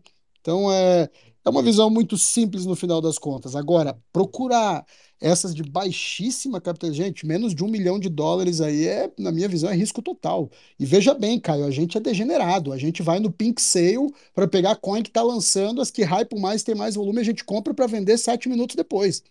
Entendeu? A gente, vai, a gente vai no útero, como diz meu amigo ABC que está aqui embaixo. Sabe? É na, na loucura mesmo. Por quê? Porque tira um pouquinho do dinheiro para o risco absoluto, né? Uhum. É, é, que assim, também eu, eu, tenho hoje, né, mas antigamente não tinha, né, uma, vantagem que eu sei um pouquinho mais o que está acontecendo em vários projetos do que a, a maioria das pessoas, pelo, por esses grupos, né, de venture capital, etc. A gente pede feedback de tudo que está acontecendo, ou fala direto com o CEO, com o CMO do projeto e tal. Mas, uh, mas independente disso, né, antes eu não tinha nada disso né? E, e acabou também uh, dando certo. E não foi só essa, né? Você vê no histórico, praticamente todas. Uh, a Bombardier que tiveram bons projetos e que sobreviveram até a, a próxima Buran. E, e como eu, eu tinha falado no início, o risco que você corre hoje é muito menor né? Porque aí você já tem a validação até institucional, que para mim, sinceramente, higiene institucional, todo mundo fala. Isso, todo bull market é a mesma coisa. Todo mundo fala que agora é diferente, toma cuidado quando a gente estiver no bull market, né? Por não achar que é para sempre também. É, porque agora tem higiene institucional, etc. E quando tá no bear market vai, vai morrer igual, né? E, e esse, é, é, é essa virada que a gente está tendo, o risco é muito menor né? Todo mundo acredita no futuro, tal, tem, continua o, o, preconceito em relação ao Bitcoin, mas em relação às moedas grandes não tem nada, né? O preconceito é praticamente zero em relação ao Bitcoin, Ether, as principais soluções de segunda camada e, e outras. Então, acho que assim, cada um faz o que quiser, né? Com as suas escolhas, é, não tem a fórmula mágica, tem o que funciona para um e para outro. Isso é o que funciona para mim. Eu só acho que uh, a pessoa que, que tiver tempo vale vale a pena dar uma estudada e trabalhar agora mais, né, é, para conseguir, para ter uma, uma vida melhor mais para frente, né, sobretudo para quem não é rico tal, e porque Ali isso não, não, é, não é palavra de coach, que eu nem sou coach, nada disso tal, mas é, é verdade, é o que acontece em todo ciclo, né, e enfim, e, e tem e é curioso isso, porque a gente acha, ah, mas às vezes tem ah, o dinheiro inteligente e tal. É, se você vê ao, ao, longo da história, né, o preço do Bitcoin e o dinheiro investido em cripto ao longo da história, ele segue exatamente o valor do Bitcoin. Né? Então ele funciona exatamente igual ao varejo. Né? E, e, e, é curioso que a gente não tem essa visão. É, e, e, vocês estão tendo, vocês eu digo, quem não investe em cripto, né, e caso esteja aqui, é, essa oportunidade de, de, muito possivelmente, fazer o front running, né? Você conseguir investir na frente do que o dinheiro institucional. E um exemplo óbvio disso é no caso da BlackRock, né? Que uh, muito provavelmente vai ter a aprovação da Trust, né? Mas uh, até isso acontecer, teoricamente, né? Eles não, não, não podem comprar tal. Então, você vai estar comprando na frente deles, né? E tem alguma meme coin também nesses teus fundos de investimento ou fica na alt mesmo? No, no, fundo de investimento, não, não tem nenhuma, tal, até. O fundo, fundo tem que ser uh, mais sério, assim, inclusive no pitch, né? Então não tem. É, não dá é, pra tu mas... mostrar um slide com a Pepe, né? É, não comprou Pepe, pelo visto, Lipe. Comprou certamente, mano. Só não certamente tá comprou, não. pô. Não, Será? Não, não, não comprou? Olha, eu, eu, não comprei a PEP, eu, comp, eu comprei, mas quase nada da PEP 2.0, mas era gambling, né? Se Aí... fudeu. Se fudeu. Não, ganhei dinheirinho. 2.0 não foi bom. Não, mas ganhou dinheirinho sim. Deu uns 2, 3 X. Não tanto quanto o PEP. Ah, nem se compara, né? Ah, mas, mas... a PEP foi uma, um fenômeno, né, da natureza, né? Então são coisas raras que acontecem. Pô, deixa eu só falar aqui, a galera tá aqui embaixo. Ô, Joãozeira, Gus, Guelph, o Cuca que subiu.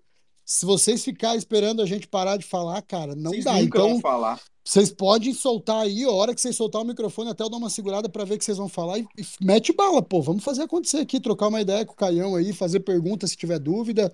E a galera que estiver embaixo quiser subir, galera, é liberado. Só vem, clica no microfone e bora, tá? Vamos! É, esperar o Limpe parar de falar é impossível, né? Nunca, né? Aconteceria. Não vai, não vai. Esquece. rapaziada. Ô, cara, eu queria perguntar duas coisas. Primeiro, mandar um salve aí pro PVD, meu parça aqui de Nova York. Fala, Cuca! E, e aí, uma segunda coisa aí, fazer uma pergunta pro Caio. É, eu tava, de, é, de onde, eu não, sei, eu não sei se vocês estavam falando mais cedo, que eu só consegui chegar mais agora, mas de onde que surgiu aí a Uniera, né, que é a, a Exchange, o fundo aí de vocês, e para investir com vocês, o capital mínimo é 100k, é isso que vocês estavam falando? E aí uma tem segunda pergunta o junto com tem isso... 100 mil. Não, não tem 100 mil. Uma pergunta junto com isso é... é... Esqueci o que eu ia falar. Ah, se vocês têm uh, research aí, tipo documento, documento que a gente pode ler, etc., sobre pesquisa de altcoin e tudo mais. Quem tem 100 mil é o, é o. Qual é o nome lá dele? O, o Iluminado, tem que chamar ele. Valeu. Não, o Iluminado ele tem muito mais que 100 mil. Só em The Muito Gods, mais né? 100 mil. Só, Só em The Gods tem mais 100 mil. Galera, só para falar de aqui, tudo, ó. ele é iluminado, né, cara? Então, Além de tudo. Ó, o PDF que o Caio me mandou sobre a Uniera tá ali no nosso Discord, tá? Do Degenerados, vai estar no chat geral. Então, quem, quem quiser, tiver curiosidade para entender, uh, só clicar lá, já deixei disponibilizado. Clica, já cai direto no, no, no PDF completinho ali, vocês vão entender tudo.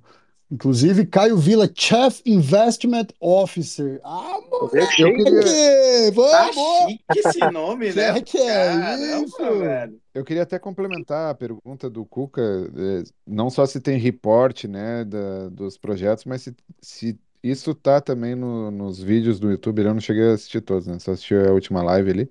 Mas se tu faz análise de projetos lá.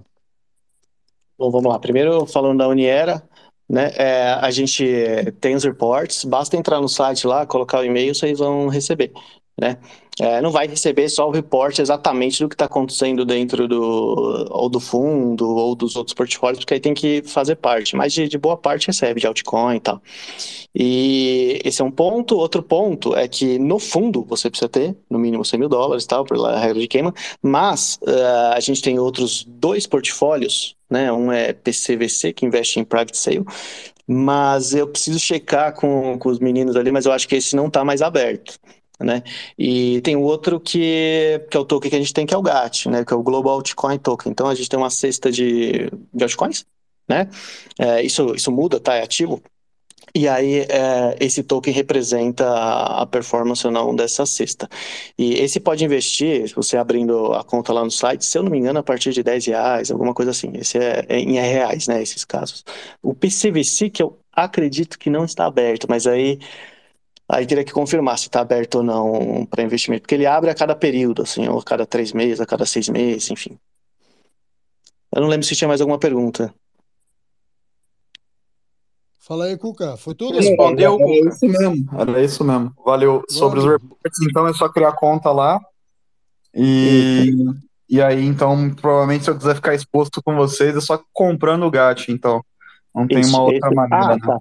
É, isso é isso é pela Uniera, sim. É, a minha parte pessoa física, né? Aí é, tudo que eu faço na live é, é sempre transparente, né? Então ah, cada um faz aquilo que quiser, né? Se a pessoa tiver tempo e aí sendo bem transparente, né? É, pode fazer por você tudo. Né? Você não, precisa necessariamente Ah, utilizar o Uniera para nada, tal. Então, aí você não paga taxa nenhuma, esse tipo de coisa. Mas obviamente você tem que estar atento, né? Tudo que está acontecendo no mercado, acompanhar, etc. Está pinado Ah, tá, não. aqui o link. É que eu não. Desculpa, é que eu, eu ainda não te acompanhava. A partir de hoje vou, vou começar a acompanhar aí, que você parece ser um cara muito bacana. E Opa, então você, você faz live ah, falando do, da- dos, dos altcoins, tradando, etc. É isso? É, É, estudando? eu falo. Primeiro eu falo. não, Depende, né? Mas geralmente a live funciona. Primeiros 20 minutos eu falo do, do mercado cripto como um todo, notícias, né? Que aconteceram e tal. E é, comento sobre isso, e aí depois, mais 20 ou 30 minutos, falo de altcoin de, de pequena capitalização, mas aí muda. Tem live que pode ter alguma análise, tem live que eh, são só atualizações mesmo, as notícias, porque para não ficar repetitivo também o tempo inteiro, né? Porque para de quem é seguidor, de quem é seguidor antigo. E mas não faço, assim, eu já fiz alavancagem ao vivo em dois momentos, né? Para falar que eu não fiz é, é o máximo que eu fiz, que foi em um momento, há, acho que há pouco tempo, que era para ensinar como faz na, mas aí eu fiz de, de forma centralizada, descentralizada ainda não tem vídeo. Mas vou fazer, né? Mas eu fiz na Qcoin e fiz uma, uma vez ao vivo também shortando o mercado antes da queda da FTX né? Isso é um outro ponto, né? Que, enfim, acabou pegando muita gente surpresa, mas, eh, sinceramente, para mim não foi nenhuma surpresa. Tanto que se você vê na minha, no meu canal, tem vários vídeos e lives, os dois, falando que FTX e Alameda Research iriam falir. Né? que, E aí cara, não você é- sabe qual é o problema? Foi aquilo Uhum. que eu falei mais cedo. A galera ela começa a criar narrativa para acreditar naquilo que ela quer que aconteça. Sim. Entendeu? E ela não consegue ver embaixo do nariz a merda que tá Pois é, acontecendo. e, e no caso da, da FTX, olha, eu acho que, assim, eu era um dos poucos, que, que eu sei mundial, o BitBoy também era um desses, o BitBoy é meio doido, né? toma cuidado aí o que, que você segue dele. Mas é ele também é- malcaço, pô. É, mas ele é, enfim, ele também era um dos, dos poucos, acho que o único que eu conheço, mas também não sigo todo mundo, né? Mas enfim, que, além de mim, que falava bem antes que ia falir, né? Pelo que eles estavam fazendo, né? Eles Mas estavam tinha- eh, imprimindo no- ativo. Pode falar. Nos bastidores tinha, assim, era, era mal falado, digamos assim, o- a FTX, a galera lá da FTX, não é? Não, em geral era super bem falado, todo mundo colocava o Sam como, como um herói e tal, inclusive Ah, tá. gente do, do mercado, e putz, você via que estava acontecendo. Que ia falir, que eles estavam imprimindo a do FTT, né, jogando para a Alameda Research, pegando, deixando como colateral na Alameda Research e pegando stablecoin. A Alameda Research usava protocolo igual Abracadabra e deixava como, como colateral FTT e pegava stable, ou seja, eh, era, era óbvio isso porque era público, né, estava na blockchain. E, e uma hora ia desmoronar, né, e foi o que acabou acontecendo. Eu tenho uma pergunta aqui. Pinei, é, só, só, só um pouquinho, Pivito, só para avisar Hum. ali, tá pinado aqui em cima uniera.io, então Isso. galera que quiser assinar, é só chegar ali, botar o e-mail e botar para registrar lá para receber os e-mails. E tá E pinado os- também o YouTube do Caio Vila aqui em cima. Exatamente. É só arrastar as pinagens aí, gurizada. E quem é novo aqui não sabe, toda terça-feira tem o Space, a gente dá uma NFT de graça, ah, feita aí pelo nosso monstro Atlan, Coelho. Só entrar no Discord, tá pinado aqui em cima também, mandar o wallet lá no chat Los Spaces. Os 25 primeiros são de graça, tá? Depois a gente vai fazer uma premiação para quem juntar algumas dessas. Então só bora. Deixa eu passar aqui. O Pevide falou que tinha uma pergunta, mas Pevide, vamos. Não, o uma curiosidade só, mas pode, pode mandar os convidados aí. Pode mandar os convidados primeiro. Fa- Fala tu aí, Guelph, tá com a mão levantada. Depois a gente vai e vamos, vamos emendando. Não é Guelph, pô, é Gandalf. Gandalf, Fala, degenerados. Beleza, Caião? Cara, é seguinte, é, uma curiosidade aqui. Como é feito a gestão da chave, das chaves privadas dentro da, do fundo? Se vocês usam, usam um serviço tipo a Fireblocks, por exemplo, ou vocês mesmo cuidam da chave privada, como que é feito isso lá, o processo de vocês? E o que que você acha desses fundos que usam é, serviço terceiro tipo a Fireblocks? É, bom, é, por- pela regra de queima, a gente tem que ter um custodiante, né? E tem alguns ali que eles permitem. A gente utiliza a BitGo, né? Que tem o seguro de até acho que 250 milhões, alguma coisa assim, né? E, mas é, ele, de, por padrão, não aceita, né, todos os ativos, embora aceita bastante. A gente até ficou surpreso em relação a isso.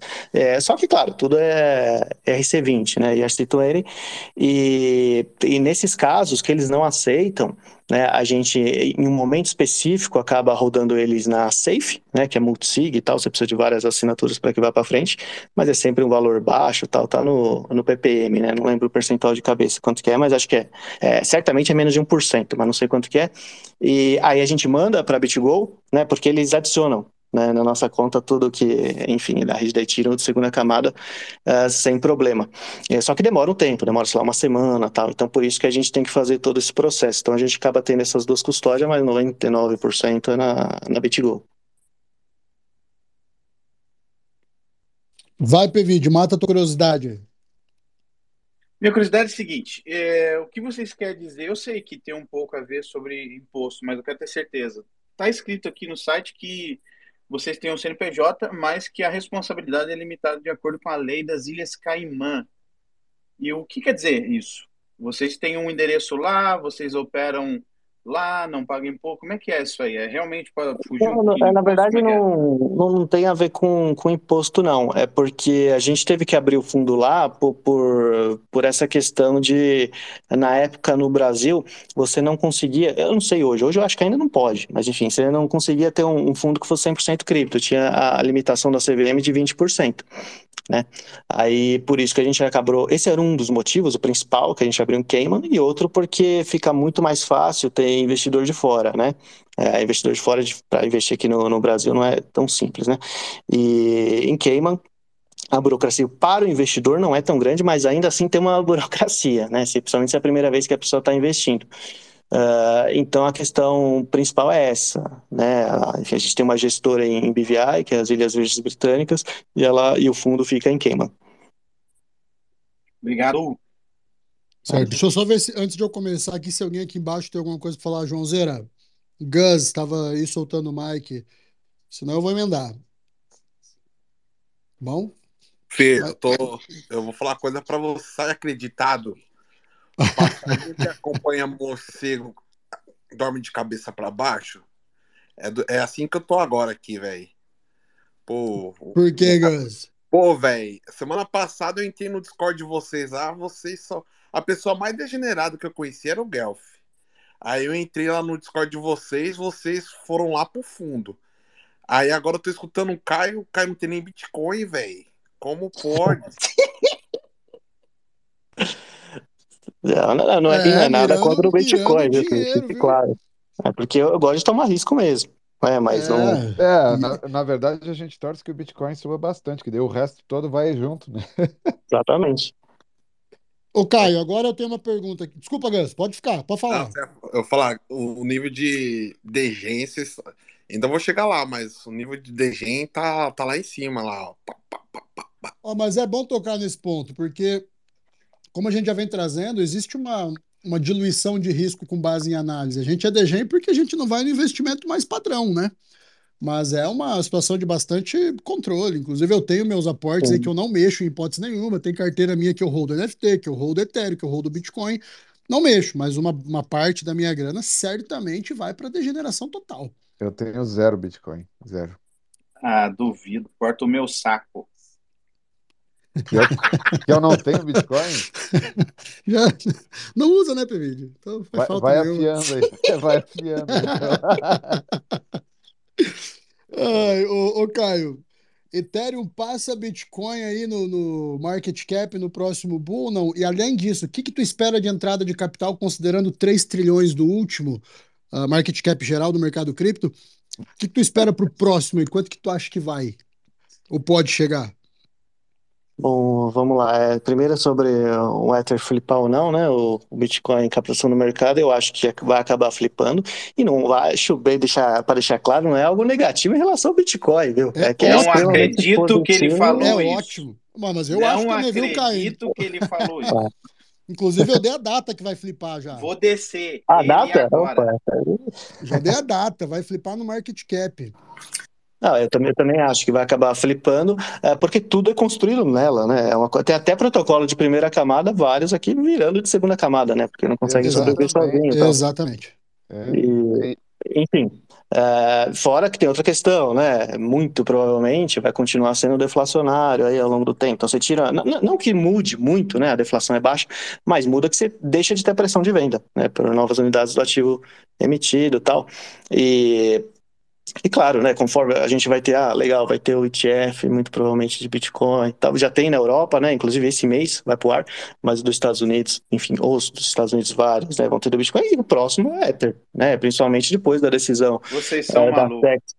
Da SEC Ah, em meu relação ao. XRP, Ô, Pevide, todo- pelo amor de Deus. muita gente vai, vai, acabar querendo investir no Ether e não sabe o que fazer, não sabe como comprar nada, vai acabar ah, surgindo a demanda, né, por, por ETF ou por meios mais simples, né, para quem é do mercado tradicional conseguir investir em alguma coisa em cripto que tem um pouquinho mais de, Não, de mas- ousadia. E faz, e faz todo sentido, né, ter um ETF de Ethereum, porque tu consegue, o, a- o institucional lá, a financeira vai comprar Ethereum, vai poder stakear, Sim, então ele, Verdade. a, a instituição vai ganhar botando em stake e ainda vai, vai vender o ETF, quer dizer, não tem como dar, dar errado para ela, né?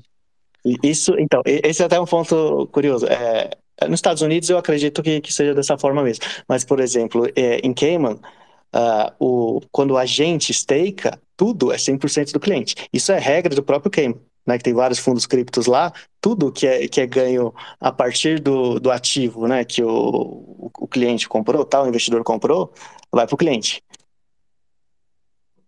Ô, Caio, e o market cap? Tu não falou aí, o que, que tu, tu prevê aí, considerando a Ah, entrada de capital? total. E até deixa eu até fazer um complemento. A gente, eu fiz essa mesma pergunta pro Casta e pro Orlando Teles aqui no Space, e Uhum. eles falaram que não se surpreenderiam se chegasse a 25, 30 trilhões de market cap num próximo bull market aí. O que que tu acha? E já, Jo- Joãozeira, tá com a mão levantada, depois já dá teu palpite também sobre esse tema aí, vamos começar o debate. Eu é, espero que eles estejam certos, mas não acho que vai ser tudo isso. Eu também queria muito que tivesse certo. Eu acho, vai, chutando uns 15, vai, 15, alguma coisa assim. Eita, mas chutando Mas- baixo ou chutando alto? Porque eu chutava sempre 10, cara. Sempre chutei 10, tria um, um número justo pra mim aí. O que seria três vezes e, e 3,33 o último, né? Não, da 10 é chutando alto, né? Fui, fui um pouco influenciado aí, né, Ah! pelos valores dos outros. Mas, Eu já mas se, tenho- assim, se- Eu- conseguir eu já tenho dobrar, uma vela, eu já Cê- tenho uma vela pega- acesa pro Orlando Teles, já tenho uma pro Lipe pelos 10, agora tu vou acender uma pra ti também. Se, se um de vocês acertarem, pra mim tá ótimo. ah, para mim também, se, se chegar a ser duas vezes só o que era no- no- na última, né? É, em termos de altcoin de pequena capitalização, pô, aí Nossa senhora, explode. acabou. Aí nós estamos nós indo morar lá nas Ilhas Caimã. Né, Verdade. não? Fala, Joãozeira, eu acho que tu tá subindo, descendo e deve estar com algum problema. Faz o teste comigo aqui. Alô, alô, me ouve? Eu Aê! queria Aê. dando hug aqui. Cara, na, na real, eu queria mandar uma pergunta pro Caião, aproveitar também a oportunidade aqui. Queria saber se, é, pô, ele falou que é a construção, a estruturação jurídica de fundo lá em BVI e tudo mais. E aí eu fiquei com a dúvida, cara, o fundo é de gestão ativa ou de gestão passiva? É ativa, 100% ativa, mas, né, diante do momento eh, do mercado atual, né, é, como está tudo, no- no- pelo menos no momento que a gente iniciou o fundo, né, é, tudo lá embaixo e tal, a gente dificilmente vai mexer, eh, a gente não vai tradar, não é esse tipo de coisa, né, a gente, mas dificilmente a gente vai fazer grandes mudanças aí, pensando, sei lá, pelo menos nos próximos seis meses, né, dos aportes que a gente fez. Tem eh, determinadas coisas que a gente pode fazer, vai, a gente tem ah, outros analistas, né? Ah, vai aumentar um pouquinho a dominância do Bitcoin em relação às altas tal, aí vamos ah, de repente colocar um pouquinho Bitcoin só por uma semana e depois mudar tal, mas eh, são bem pontuais. Um- um- faria, sei lá, uma vez a cada dois meses algo desse tipo. Né? Sempre pensando na próxima bull a longo prazo, mas é ativo, a gente pode fazer ah, qualquer tipo de trade a qualquer momento. E vocês também compram derivativos, não? Não. É só, só ativo líquido ou como, como venture, né? E atuando em pré-venda, etc. Mas como o momento de mercado que a gente conseguiu iniciar o fundo depois de toda a burocracia ainda bem era lá no fundo, né? A gente acabou comprando praticamente tudo, né? Pelo menos por hora de, de ativo líquido. Até uma ou duas pré-vendas aí que a gente está é, participando, mas uh, mais de 90% é ativo líquido. E airdrop, vocês têm participam de algum, fazem algum tipo de coisa com relação ao airdrop? Ou, é, sei lá, algumas que vocês compram e que resultam em airdrop e é, acaba fazendo parte ali do, do fundo? É, tudo, sim, tudo, isso inclusive é, é obrigação, né, é, de quem tal tudo que, que veio, enfim, porque você acaba fazendo determinadas transações, seja numa, numa blockchain específica, vai para o investidor.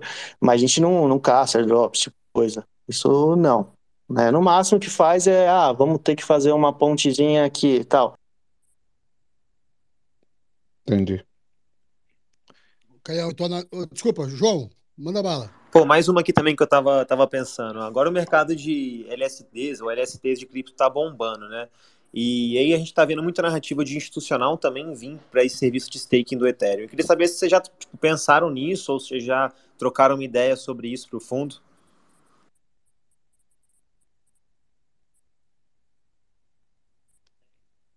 Oi, Caio.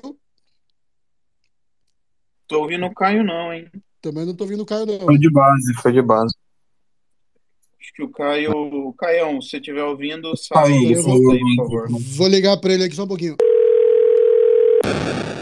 Eu acho que eu. Acho que é um bomba nele. Acho que o Caio. Acho que o Caio caiu. Nossa, Bagre. Não, não, não, não, não, não. Pelo Essa amor de não é Deus. é ponto. Ô, me solta, você que é aluno dele, sobe e vai respondendo as perguntas para nós. Fraca essa, Bagre. Ô, Lipe, enquanto isso, tava falando de degenerado. Fala Põe aí no, no Dex Screener aí, escreve aí o ticker Bitcoin, escreve, escreve Bitcoin. Esse aí, pô, esse token aí rendeu bastante no último mês. Bitcoin? É, só escreve. Como escreve? Não, não, normal, escreve Bitcoin, mas o Porra, ticker é Bitcoin. É escreve Bitcoin? Não é, não é BTC, é Bitcoin o ticker. E aí o nome, e aí o nome você vai ver o nome. Vai ter o market cap baixo. Ô, Cuca, tu viu? Escreve aí Psyop no Dex Tools aí. É. Psyop W Ethereum. 1726% em dois dias, dia 16 ao dia 18. Acho que... Já caiu de novo. Já caiu de novo. Ô, Caio, eu tô chamando você de novo aqui. Eu acho que eu, eu, eu tô vendo que você tá mandando mensagem para mim. Se tiver bugado, Caio, se tu não tá conseguindo subir, sai do Space, fecha o Twitter, é, o aplicativo e abre de novo e volta aqui. Ô, Cuca, escreve Oi. beluda. Escreve beluda aí, que você vai ver. Botar beludo. Ó, o Bitcoin. Olha o Bitcoin, caramba, 61 milhões de market cap. Tava 10, rapaziada. Mas tudo bem. O nome da moeda é Harry Potter Obama Sonic 10 hino. Todos aí. 6 6x que fala, Cuca? 6x que fala? Ai, papai. Ai, essas aí que eu gosto de entrar, mas eu não vi antes, hein? Não, mas essa, essa do Harry Potter eu vi até o Jumpster postando o PVD. Eu aí, vi, cara, cara, mas no, no Jumpster eu tô com um pé atrás dele de todos os outros que falhou com ele. Então ele é, eu tá tô com um saldo negativo comigo. Então... ah, ele é, não, posta, eu é... nem olho, mas deve é que, assim, bom se, mesmo. Se o Jumpster soltou, é porque eu sei que bastante gente soltou, né? Então, se ele soltou publicamente, então. Agora sim, vamos voltar ao Caio. Eu não sei onde que a gente parou, mas dá o prosseguimento aí. Até onde tu ouviu ou onde eu, eu não ouvi nada. Acho que alguém estava fazendo alguma pergunta e putz, caiu aqui. Era o João. João que estava fazendo. Joseira. Boa, boa. Cara, eu tava perguntando basicamente que né, a gente está vendo aí um crescimento muito grande de, de stake no Ethereum. E eu queria saber, tipo, de vocês aí, mais visão mais institucional, eu diria assim, é, tem trocado ideia sobre isso, já pensaram em levar para o fundo, ou tem visto o pessoal falar bastante? Queria ouvir um pouquinho então de, desse outro lado. Mas você está querendo saber o que? Se a gente faz o stake direto ou se a gente tem algum token LSD? Se vocês já conversaram, se vocês fazem stake, se vocês já conversaram sobre isso, se vocês fazem solo home stake, se vocês rodam node, se estão usando algum serviço terceirizado, isso tudo, cara. Não, a gente não faz nada disso. A gente tem Rocket Pool, né? Uh, enfim, tem a Stader também, mas de forma direta a gente não faz staking, não. Até porque se a gente eh, fizer, tem até, é possível fazer pela BitGo, né, direto intermediano, mas você não tem, você não faz de fato, né? Você não está rodando node, nada disso. Então a gente prefere uh, não fazer, pelo menos por hora. Rapaz, deixa eu puxar um tema aqui então, Caião. Vamos ver o quanto vocês estão inteirados e a opinião de, de vocês aí sobre a CBDC do Brasil, né? Esse código que pode congelar, subtrair fundos, enfim. Uh, eu vi muita gente criticando, eu vi muita gente falando mal. Eu tenho uma opinião pessoal sobre isso, mas queria ouvir de vocês. Vocês acham que isso vem para o bem, isso vem para o mal? Isso é um pouquinho complexo? O governo vai ter controle de tudo que você faz? Não vai ter? Pode bloquear? Não pode? Considerando que hoje já existe bloqueio Bacenjude, Cisbajude, de qualquer forma de, de valores em conta corrente, né? O uh, que, que vocês acham disso aí? O que, que vocês têm para trazer aí? É, eu, assim, é, em termos gerais, sou contra qualquer tipo de CBDC, né, no mundo tal. É, porque eu tenho medo do futuro. Eu sei que o início não é um grande problema, né, e, enfim, sobretudo se você pensar em investidores institucionais tal, isso eu acho que é, um, é um é uma boa saída, tal, dá para fazer vários tipos de transação, uh, talvez até aplicações de finanças semi-descentralizadas, né, o CeFi, né, centralizada e descentralizada tal, que possa, possa ser interessante, embora eu acho difícil né, enfim, você conquistar o mercado cripto que faz isso no, numa stablecoin que é emitida pelo governo e não por uma empresa privada. Mas, enfim, pode ser que tenha, tenha atração isso. É, isso é um ponto. Agora, para você ter para o varejo, é, eu, eu, eu não gosto assim, dessa ideia. Assim, eu gostaria de ter a opção de não utilizar. Eu acho que a, a maior questão de todas é, é, sobre o futuro. Né? Se ela simplesmente existir e for algo opcional, tudo bem. Tem nenhum problema. Isso se é opcional, você escolhe se vai utilizar ou não. A questão é se se tornar algo obrigatório. Né? Aí é esse que é, que é o meu receio, né? Porque uh, na prática, dependendo né, de como for construído, não sei uh, muitos detalhes técnicos aqui, até porque, sinceramente, eu me interesso uh, pouco por isso, né? Estou mais interessado em, em, coisas que podem me, me dar um bom retorno aí. Dar mas, dinheiro e não tirar, né? é, então, assim, é, assim, é, mas assim, que pode congelar, pode tirar, isso aí era óbvio que ia poder também, né? Assim, a pessoa achava que não ia ter, ia ter, né? Claro. Aí eu acho que só a questão, assim, que quando usam o tipo do argumento, ah, mas o Tether pode fazer isso, a Circle pode fazer isso, tal. É, sim, ela pode, só que você tem a opção de mudar de uma para outra, se você quiser, ou de fazer outra coisa. Uh, enfim, é, não, não, eles não fazem isso de forma massiva, né? De, de uma forma, enfim, que a pessoa fique surpreendida a ponto de de ter algum problema, né? Porque imagina você tem uma quantidade gigantesca aí do, do real digital por um protocolo igual a AVE. Aí dá na cabeça de alguém aqui, muda a lei, porque é governo, né? Pode mudar, depende do, você, você muda uh, o governante de determinado país e ele não é mais pró-cripto. Aí, e por algum motivo não é pró-cripto, não é pró-CBDC, vai, não vou nem falar pró-cripto, porque às vezes a pessoa é anti-cripto, é pró-CBDC, né? É, e aí, enfim, tem, tem esse tipo de instabilidade. Tal. Eu acho que em termos gerais, tudo que, que envolve né, com, com questões políticas uh, no mundo cripto de forma direta, eu, eu, eu vejo com muita cautela. Né? Até fazendo um outro paralelo da iLayer, né, que é um, um, outro projeto tal, aí de, de protocolo, que você consegue imputar dados que não necessariamente são matemáticos dentro da blockchain, que é uma coisa que até o Vitalik falou sobre. E entra de, também nessa questão política. Isso é, é extremamente perigoso para o futuro né? Porque uh, se a gente pensar no mundo estável, tudo bem, né? Mas é, até o exemplo que ele utilizou era considerado do Brasil. Ele podia ter usado da Argentina, que é atual isso, mas enfim, ele usou do Brasil como se o Brasil fosse dividido em dois países, né? Norte-Sul tal, e aí tivesse dois reais. Né? E qual a cotação de qual dos reais, sendo que eles têm o mesmo nome, isso, enfim, é uma, ou tem uma guerra civil, ou uma guerra não declarada tal, e que utilizar para imputar uh, esse dado dentro da blockchain. Né? E aí isso muito possivelmente ia levar a dois forks no futuro, né? Isso falando só de um possível dadozinho, né? Por quê? Porque tem influência política, não é algo 100% matemático.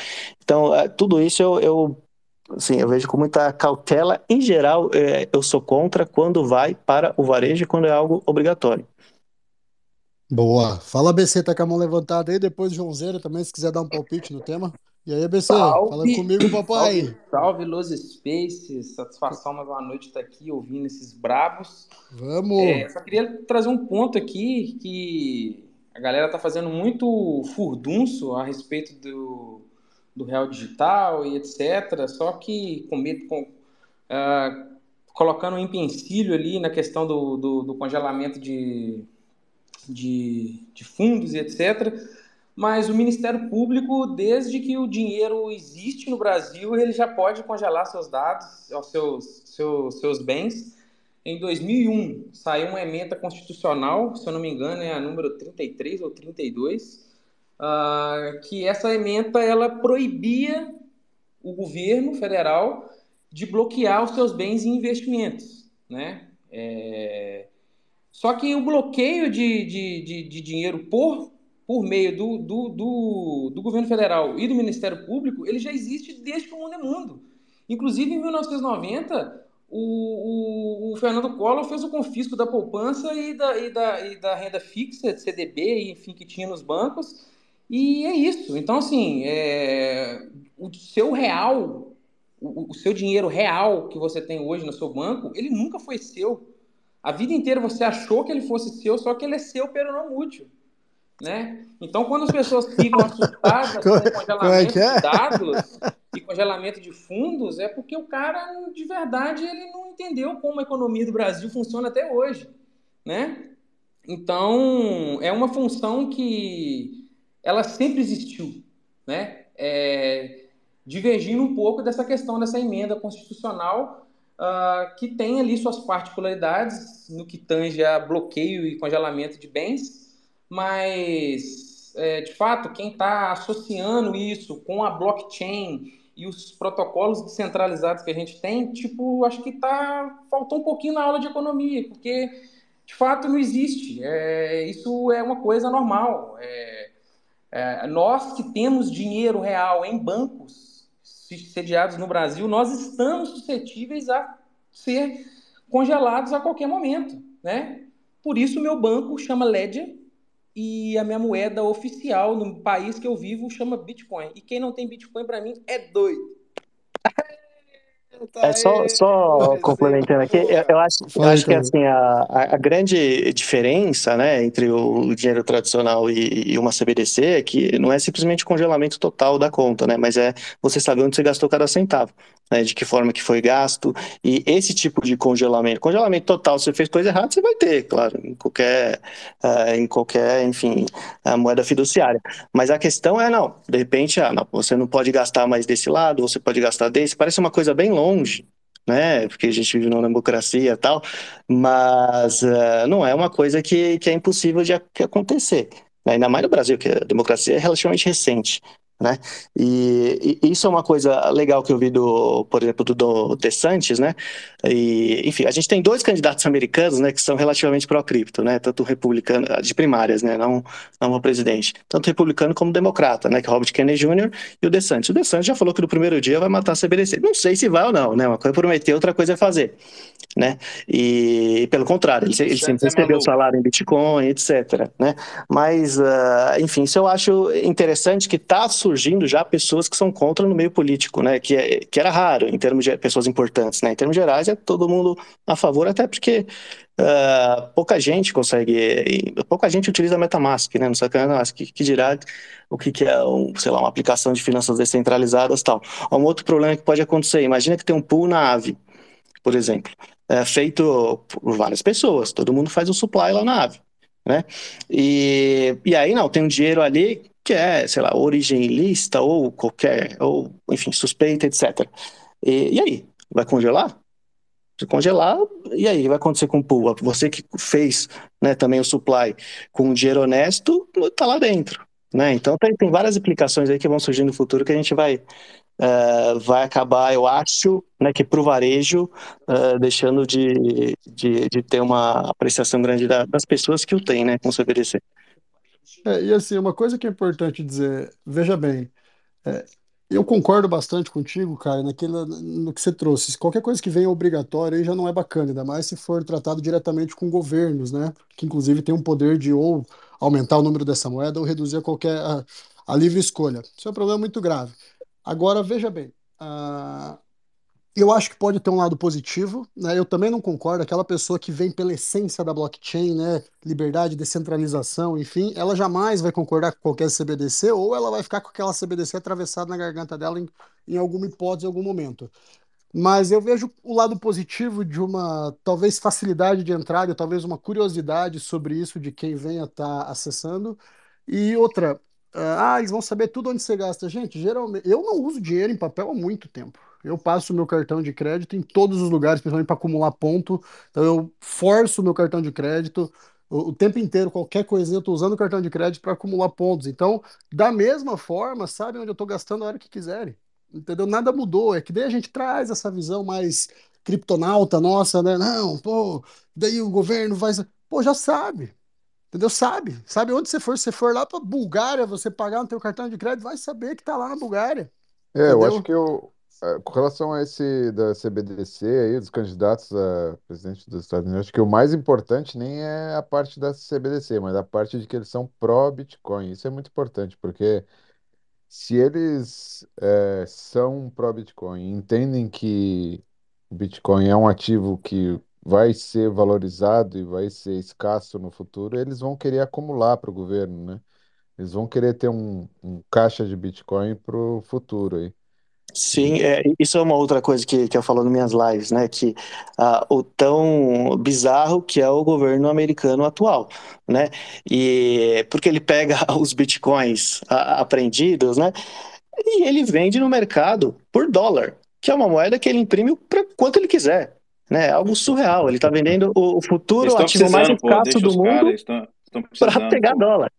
E, enfim, é, isso vai ser muito lembrado, eu acredito que nas próximas décadas, né, é, de quem foi essa ordem aí. É para evitar o trabalho de imprimir, Caião. Entendeu? Para colocar mais dólar em circulação. Para colocar mais dólar em circulação, sem precisar colocar mais dólar em circulação. Ô, ô Joseiro, eu queria ouvir tua opinião aí, cara, sobre CBDCs, Brasil, tudo mais.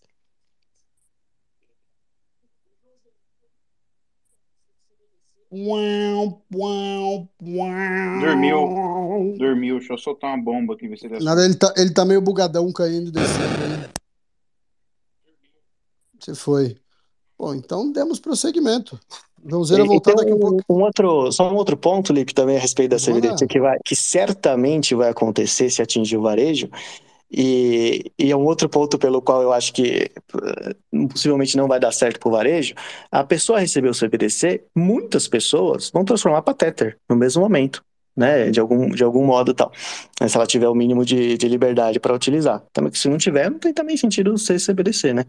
E, e, e aí vai ser um problemão, né? Porque vai ser evasão de divisas. E aí não sei como é que o governo vai se portar nisso.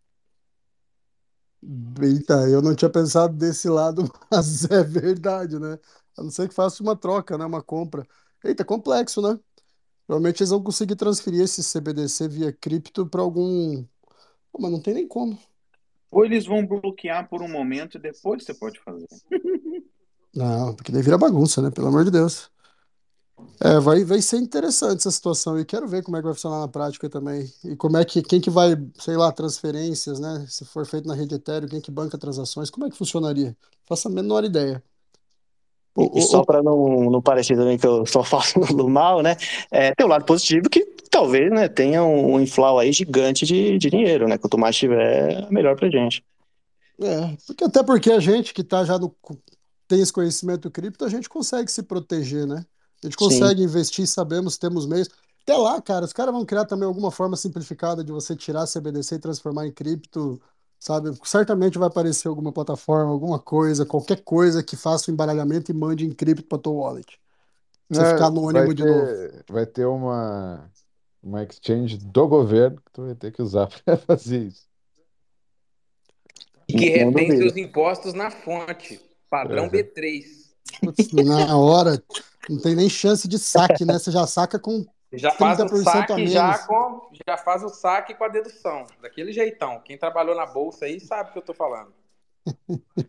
Ô, Caião, vamos lá agora. Criptomercado atual, cara. Próximos passos aí, próximos movimentos. Você tem feito uma análise, fez hoje. O que que você tem visto do Bitcoin? O que que você tem visto? A gente tá, tem uma possibilidade de uma altcoin Ele season. não tem Bitcoin. Não, mas eu acho que a análise do Bitcoin todo mundo faz para ter uma base do mercado fazer. geral, né? É. Sim, sim. É, bom, em termos macro, né? Eu, eu acho que está tudo muito conduzente com, com o que a gente tinha previsto, né? é, o que ia acontecer, que era o fundo do poço, era lá em dezembro e tal. É, e agora a gente está nesse caminho até o próximo halving, né? Que ainda tem 40 Tu mil acha, blocos, tu acha que a gente já tá no caminho? Tu acha que a gente já não volta mais? Porque eu cravei aqui no Space passado ou retrasado que nunca mais vamos ver Bitcoin a 20 mil dólares. Quem pegou, pegou. Quem Ah, não pegou, se fudeu. não E digo É, mais, vou justificar. Essa galera tá achando que vai cair, tá achando que vai cair, não vai. Quando der qualquer quedinha, vai ficar desesperada, não vai comprar e vai perder a chance. Se preparem.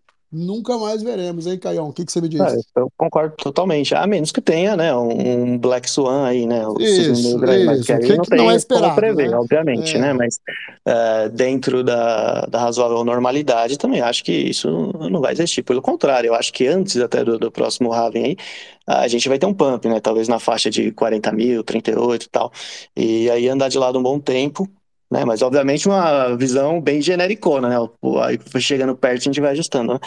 E até o próximo halving. Depois, aí, é, ao contrário da- das outras bull eu acho que a gente vai ser um pouquinho antes, né? Vai acontecer do que das outras, justamente por isso, né? Por ter mais pessoas entendendo um pouco no mercado e pessoas querendo tirar proveito disso, né? E tu acha que vai ser ser. mais explosiva e que pode coincidir, inclusive, com o retorno do mercado global aí? Eu acho que sim, né? Mas é, é, é, eu acho que vai ter o front running geral disso, né? Já está tendo, né? Muito provavelmente, é, enfim, se a inflação americana está despencando, né? A inflação no Trueflation, né? Que é a inflação real está cerca de 2% agora. Ah, então tá tudo em. Se você, compartilha, se você comparar, né, com, com ciclos passados, é absurdamente semelhante. Você tem cada vez mais detentor do ativo a longo prazo do que a curto prazo, né? E um fato que é, que, que é divergente, né, em relação ao ciclo passado é que a gente, ao contrário dos outros ciclos que sempre a gente teve um, uma maior quantidade, né, do, do ativo principal, né, o Bitcoin sendo enviado para as exchanges centralizadas, agora a gente tem cada vez menos, né, a gente tem saque, cada vez mais saque, saque, saque. Então tá, tá sendo negativo esse net flow. Isso é, é ultra positivo para você ter vo- volatilidade para os dois lados, né, mas numa bull run é mais fácil de estourar para cima. No caso do Ether é a mesma coisa também, né, mas o Ether tem que analisar com um pouco de cautela, né, você consegue de forma nativa transacionar o index, etc. Mas do, do Bitcoin é absurdo, né? Vai ser a primeira vez que a gente vai ter menos unidades ah, disponíveis em SEX do que, do que o que a gente teve num, num ciclo anterior. Então, enfim, acho que grandes coisas no- nos esperam aí. Eu posso estar enganado, mas eu acho que o número de bitcoins e Ethereum nas, nas corretoras centralizadas está na mínima histórica desde a criação. Então, eu não sei se eu tô, se, se esse dado é, é isso, mas eu tive olhando no Dune, o que uma, duas semanas atrás, e o Ethereum estava já próximo da, da mínima histórica de, de, de unidades em corretoras centralizadas. Isso quer dizer o que para tipo é você, o ABC? muda, né? Oi? Isso significa o que para você? Cara, significa que o ativo. ah, primeiro que é- o primeiro significado é que as pessoas ah, entenderam que é melhor você ter o, o, o asset na sua custódia do que na custódia de uma SEX, né? Já começa por aí. E o lado positivo disso, embora diminua a liquidez de transação ali no, no prego ali, né? No, no, no, no market fit ali mesmo, mas ao mesmo tempo, é, como é menos disponível essa compra, né? Você tem menos unidades disponíveis no- na, na plataforma onde as pessoas da mainstream acessam com mais facilidade, isso acaba gerando uma volatilidade maior e aí abre margem para quem opera alavancado, até mesmo para quem faz position trade ali, né? No, no hold da moeda. Então, acho que para o cenário geral, ah, ter menos unidades de Bitcoin e Ethereum nas SEX, é, ao ao- no meu ponto de vista, é um fator positivo. É, eu já vejo o contrário, porque mostra que, basicamente, é o seguinte: quanto mais ativo dentro de, de wallet aí descentralizada, menos interesse de venda, entendeu? Quanto mais ativo em corretoras, mais interesse de venda, ou seja, eu quero me desfazer do meu ativo. Se eu não quero me desfazer do meu ativo, é porque eu não tenho pretensão de vender tão cedo e eu estou esperando esse preço subir. Então são os É isso que eu entendo. hands. Dinheiro em corretora, o cara tá pronto para virar em dólar. Ou seja, eu entendo que o cara pode fazer um swap, não Uniswap também, mas uh, para É a porque hoje em dia maioria, já não vale mais a geralzão, né? pena, já não vale mais a pena você stakear ou fazer qualquer coisa nesse sentido dentro de corretora, né? Só se for na piquenique. Usar Fala corretora comigo, só rapaz do piquenique aqui embaixo. Ah, moleque, lá tá rendendo. Fala aí, Pevite. Só, fiz, só dei um jabazão pro Eu piquenique até sem querer, queria, que eu eu acabei até de ver. queria, eu até queria ouvir a opinião do Caio a respeito disso, para ver se ele comunga com o meu pensamento nessa questão aí, se ele entende que a diminuição das unidades de Bitcoin e Ethereum na SEX, ela aumenta a volatilidade e a- aumenta também a escassez e a disponibilidade do token aonde a mainstream bebe dessa fonte. Eu queria escutar do Caio o que, que ele pensa a respeito disso. Não, eu concordo totalmente, né? Eu acho extremamente positivo. Não, não tem motivo pelo qual que não seja venda que a pessoa envie o Bitcoin para exchange. Né? Se ela está enviando é porque ela quer vender, seja naquele momento ou em algum outro. Então, quanto a menos unidades a gente tem, mais a pessoa está sacando, é sinal que ela está querendo uh, segurar pelo menos por, por mais um bom tempo, né? Então, uh, eu acho extremamente positivo isso. Vamos criar uma situação aqui bem viajante, tá? Se a quantidade de ativo, vamos falar de Bitcoin e Ethereum, ah, tiver fora, por exemplo, o cara quer comprar na, na, na, na corretora e não tem, cara, só tem na nossa mão que tá na Ledger. O que acontece com o preço? Aí nós vamos fazer aquela famosa arbitragenzinha gostosa, entendeu? É isso que vai acontecer. Já O tá P2P vai respondido, ser- muito obrigado. E aí o P2P já envolve ali os 2,5%, 3%. Então a coisa fica melhor para a gente. Desde que você já tenha um network para você poder fazer a. Pra você poder escoar esse- esses tokens. Óbvio que é uma situação aí para quem tá ouvindo quase que impossível de acontecer, tá? Mas eu quis jogar aí só para dar risada. É, dependendo da quantidade que tem nas mãos aí, junta, aí faz um, uma cobertura, uma, um- cria uma exchange ABSEX e vende, e vende os. Gostei. Vou botar no, vou botar no pipeline aqui. Põe no roadmap. Caião, então, basicamente, qual que é a, a- fa- fazer um top 5 aí, uma listinha de coins pra galera ficar ligada de altcoins aí, que você vê sucesso, que você vê futuro. Tem como fazer um top 5 pra nós? Pô, aí tinha que me seguir no meu canal, hein? Ué. Ah, moleque! Não, já tá seguindo, segue lá, porra. Não, mas tem algumas, dá para falar. Bom, é, MVX eu já falei dela, né? É, outra, né, em relação ao- aos launchpads que vão acabar, certamente, né, voltando a, a bombar aí na, próximo da, da Altseason. Nem precisa chegar lá, né? Alguns têm bombado antes, então, antes eu falava bastante da, da Decubate, mas já deu 10x do, do ponto, né? Que, que, enfim, que eu tinha comprado tal, já, já me desfiz, né? Não tenho mais. E uma que eu tenho é a Page, né? Quem é seguidor sabe que é da Page Network, é, por várias questões, né? Primeiro que a captação de mercado é muito baixa, né? Segundo que é, eu, enfim, eu tenho contato direto com, com o CEO, né? Que é o Caio TAC e tal, que é o mesmo CEO da Master Ventures. É, então, aí, tem essa vantagem, né? Sei exatamente o que está acontecendo, sei do trabalho, etc. Então, acho que é, para dar uma, uma bombada, até pela captação de mercado baixa, é relativamente simples aí. E vamos ver o que mais. Bom, tem a Bloxmove, né? A Bloxmove é um projeto gigantesco alemão. É, o principal investidor é a Daimler, né? Que é a Mercedes-Benz e tal. E mesmo assim é bem underground, né? Apesar de ter a Daimler e tal e alguns outros bancos alemães, eles estão fazendo algo como se fosse a Star Alliance, vai para avião, né? Então você compra um determinado ticket com ponto inicial, ponto final e em um local único, né? Você tem um ponto de, de contato só e de pagamento e você, enfim, não, não liga mais para nada, né? Então se você vai, sei lá, de, de Amsterdã para Frankfurt, tá incluso tudo aí, né? Desde o do Uber até o trem, por exemplo, do trem até o aeroporto, etc. né? Tudo de forma integrada e com e tudo é, integrado só através né, de, de veículos elétricos, a não ser o avião, né? E além disso, o que que eles fazem? Eles gerenciam o que há de de energia disponível em cada um desses veículos, né? E otimizam isso, porque, por exemplo, a Alemanha tem um problema gravíssimo hoje, que eles produzem muita energia, então, é, energia limpa, inclusive, e eles não têm muito onde armazenar, né? Pelo menos eu entrevistei o CTO deles, tá até no meu canal, mas pelo que eu entendi, né, o que acontece? É como se fosse um, um local ali que guarda essa energia, não é bem bateria, tal, tem outro nome, e se ele tiver muito excesso, ele explode, simplesmente isso. Né? Então, o que, que eles fazem? É, eles são obrigados né, a vender para os países vizinhos essa energia. Só que os países vizinhos sabem disso, então a Holanda sabe disso, a França, etc. Então o que, que eles fazem? A Alemanha tem que pagar para eles receberem energia da Alemanha. Olha o, o absurdo que é, né? E e através né, da Blocksmove, uma das ideias é essa. Então, por exemplo, o seu carro, vamos supor que está com a bateria baixa, né? Você pode ir em umas tomadas dele e tal, carregar durante um tempo, aí ou você utiliza ou você acaba recebendo como se fosse um, um aluguel, né, por ter uh, deixado a energia no seu carro, depois você devolve e tal. E eles estão com um protótipo rodando na Nigéria, em Lagos, por enquanto, né, eles também já têm acordo com o Ministério da Infraestrutura da Holanda, embora seja uma empresa alemã, primeiro vai uh, começar na Holanda, Uh, enfim, ainda é um projeto bem, bem desconhecido pelo público aí. É mais difícil, tá, do ponto de vista de investimento, é, esse tipo de projeto dá retorno do que um projeto 100% cripto, tá? E é diferente, né? Até porque as pessoas não veem, a não ser quem, quem tá lá, etc. Mas e, essa é uma exceção de projetos da vida real que eu invisto. Uh, além disso, deixa eu ver.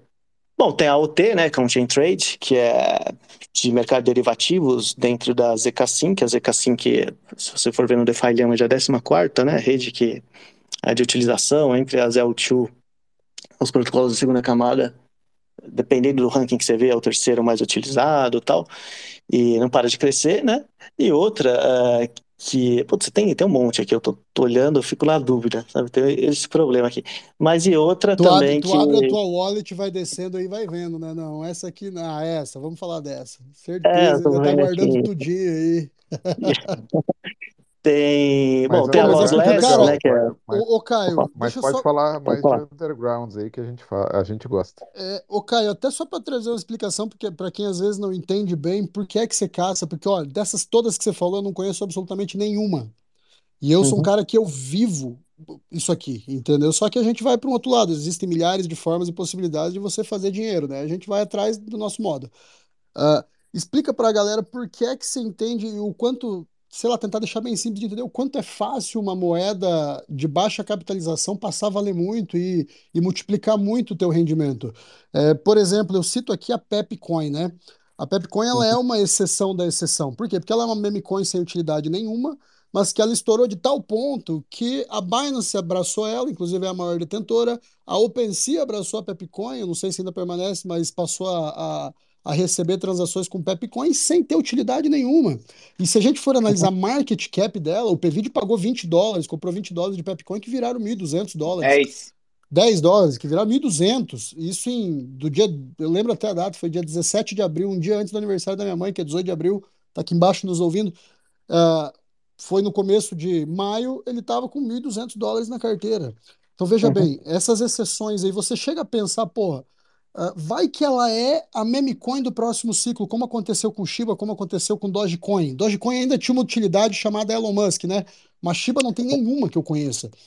É, agora imagina, porque elas bateram um market cap de 60, 70 bilhões. E a Pepcoin, só com a explosão que teve, bateu 1,2 bilhão. Você imagina se uma Pepcoin hoje, que tem, sei lá, 500, 600 milhões de, market, de capitalização de mercado, ah, exploda ao tamanho de uma Shiba ou ao tamanho de uma Pep e vá para 40, 50, 60, 70 bilhões de market cap. A gente está falando de uma evolução astronômica. É do- de um dinheiro assim que não tem explicação, né? Então, porra, só para você trazer de uma forma mais simples essa visão aí, por que que tu mira nessas de baixa aí e qual que é o valor que tu procura? Tipo, ah, 500 milhões para mim é muito alto já essa capitalização. Eu quero uma que tenha 50 mil de capitalização. O que que tu mira mais? Só para trazer uma explicação mais simplesinha para galera aí. Aham. É, isso, claro, é muito individual de, de cada um, né? Mas para mim, o que eu considero baixa capitalização é abaixo de 50 milhões no full diluted, né? E, enfim, se tiver mais que isso, para mim já não é. Não significa que eu não vou investir. Algumas de média eu até invisto, né? Mas não é, não são muitas assim, né? E que para muitas pessoas já é de baixa capitalização. Então seria algo, algo, enfim, mais ou menos ne- nesse range aí de, de market cap, né? Quer que eu dou outros exemplos aqui ou, ou, ou não? Pode, pode soltar, claro, pô. Tá, um um outro, por exemplo, né, a lossless, que é um protocolo lossless, para você perder menos, né? Então, que você ah, faz a, a integração com o protocolo deles, né, e qualquer transação que enfim, bater os parâmetros que você setou, acaba passando pelo protocolo deles antes de ir para frente. Então, eles já preveniram diversos hacks aí, né? Mas ainda assim é bem underground. Então, por exemplo, teve um na Curve que eles preveniram 16 milhões de dólares, que foi um hack, entre outros. E, mas pouca gente ainda conhece, né? Aí, bom, outro, é um protocolo de segunda camada chamado CoinWeb. Esse já não é tão pequeno, esse para mim já é grande. é, mais ou menos 100 milhões de dólares, tal, de full diluted, né? De market cap é menos, tal. E, mas quando, enfim, comecei a investir era lá atrás, né? E eles é um protocolo de segunda camada que você. Que, que, que é, eles se vendem como protocolo de segunda camada, mas na prática é como se fosse uma blockchain própria que consegue uh, ter uma, uma ligação né, com, com várias outras blockchains e não precisa fazer a transação em cada uma das blockchains, só na uma de origem. É, é difícil de explicar, mas você vendo o, o site deles fica bem simples, né? Tem animaçõezinhas e tal. Uh, então, esse tipo de, de, de projeto que eu acabo investindo, né? Para arriscar mais e ter um upside que, que compensa. Afinal, o mundo cripto é o é a classe de ativos, né, que tem mais risco do mundo, então quero ser recompensado também da, da, da mesma forma. Proporcionalmente, né, exatamente. O DeFi, o DeFi Llama é uma ferramenta que você usa, que pode recomendar para as pessoas Sim. aqui? Sim, Só ela Llama... ou tem mais alguma? Não, tem a L2Bit, L2Bit, bit de batida mesmo, de coração. Uh, acho que, que eu lembro de cabeça aí para você ver o total do valor locado essas são as, as duas melhores. Mas, mas tem várias outras aí, né? Aí vai, vai de cada um utilizar tal. Em, em geral, no mundo cripto é bom por causa disso, né? Você sempre acaba aprendendo algo novo e as pessoas constroem independente de ter ou não financiamento, né? Ô Caio, esses dias teve um debate num grupo de zap que a gente tem de cripto aí, é que me fugiu o nome da moedinha, ela usa o sistema Dynaset de inteligência artificial, o Augusto Bax falava muito dela, me fugiu o nome nesse momento. Vocês sabem qual que eu tô falando, gente? Alguém me ajuda? Eu não sei. Que usa inteligência artificial, ela tem uma capitalização Também bem não baixa. sei. Puta que me pariu, eu não vou conseguir lembrar. Deixa eu procurar no Google rapidão, mas eu queria. Só que se você não vai saber, não vai adiantar muito. Só um pouquinho. SDAO, Singularity DAO. Já ouviu falar Ah, na. SDAO? Já, já.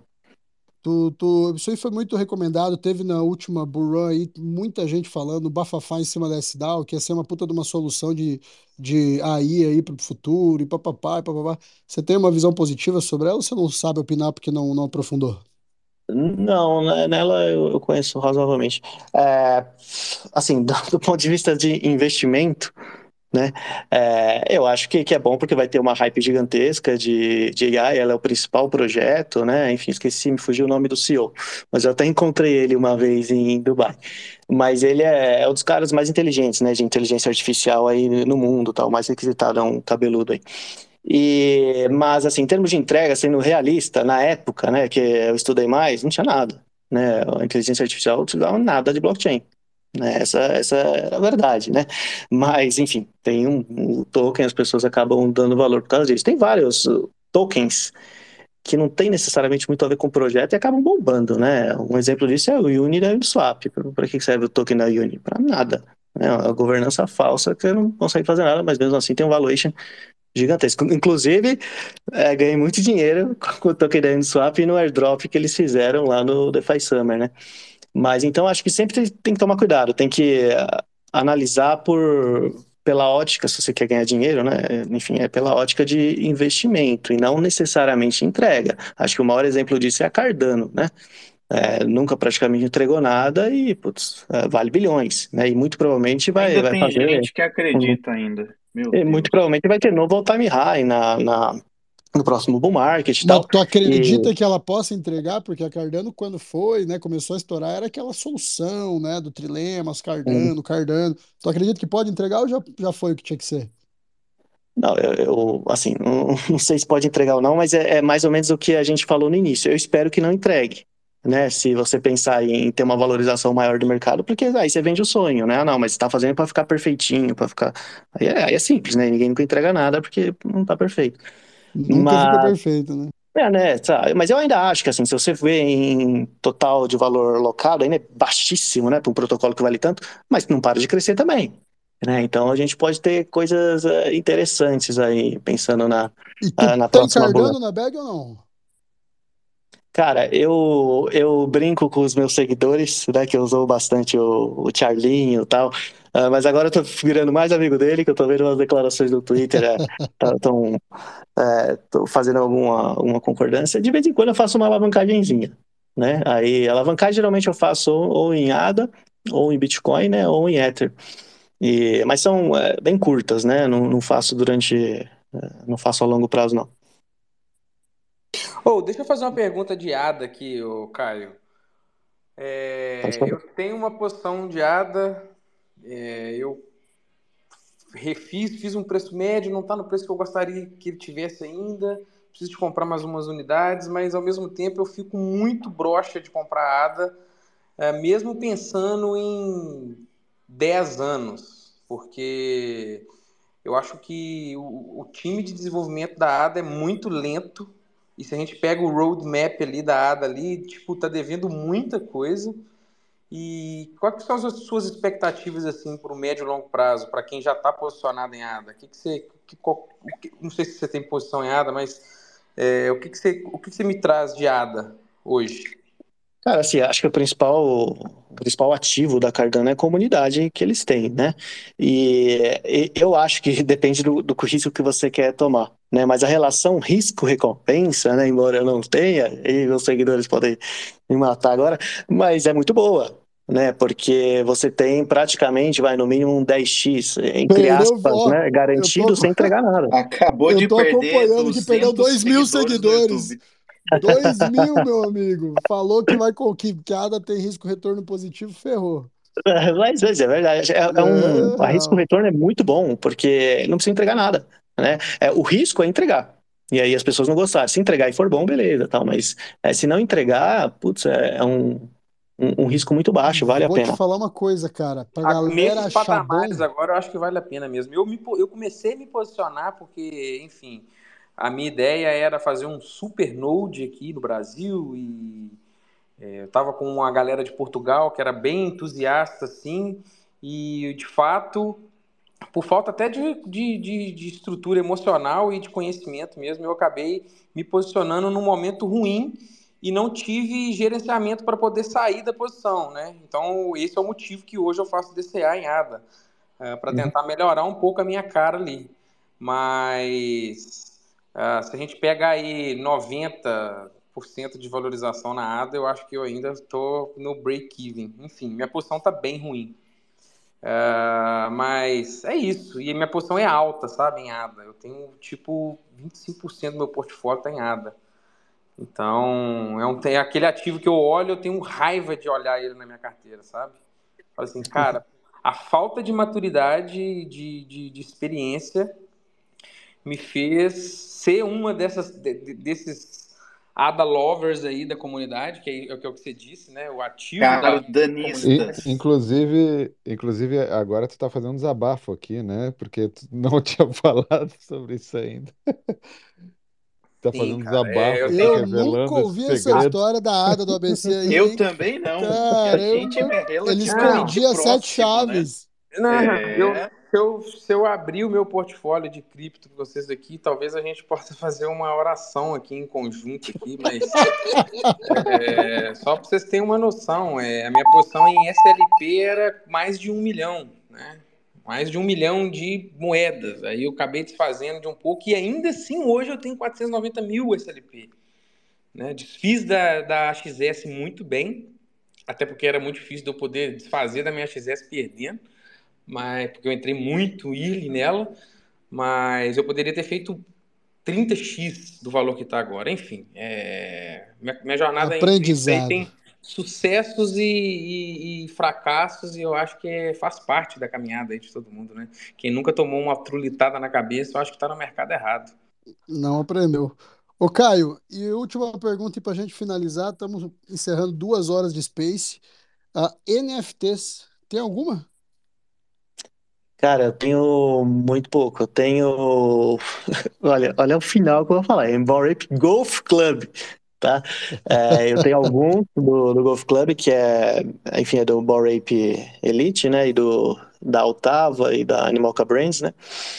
E eu tenho alguns Putz, deve ter bastante. Mas enfim, eles é voltado para Elbow Ape, né? Uma variação deles com licença, vai, com, com autorização, né? Da Yuga Labs para para utilização. Acho que é o único que tem autorização deles, se eu não me engano. E, enfim, eles são da Coreia do Sul, tal, tem eh, algumas parcerias com empresas que fazem produtos para golfe, etc. Mas ainda é muito no início, né? Eh, não tem nem como, enfim, mensurar o que pode ser ou não. E, além disso, eu tenho da Commonwealth, né? Não sei se vocês já ouviram falar, mas a, a Commonwealth, é, ela é um NFT né, que dá acesso, é que eu participei da pré-venda deles também, né, e mintei alguns tal.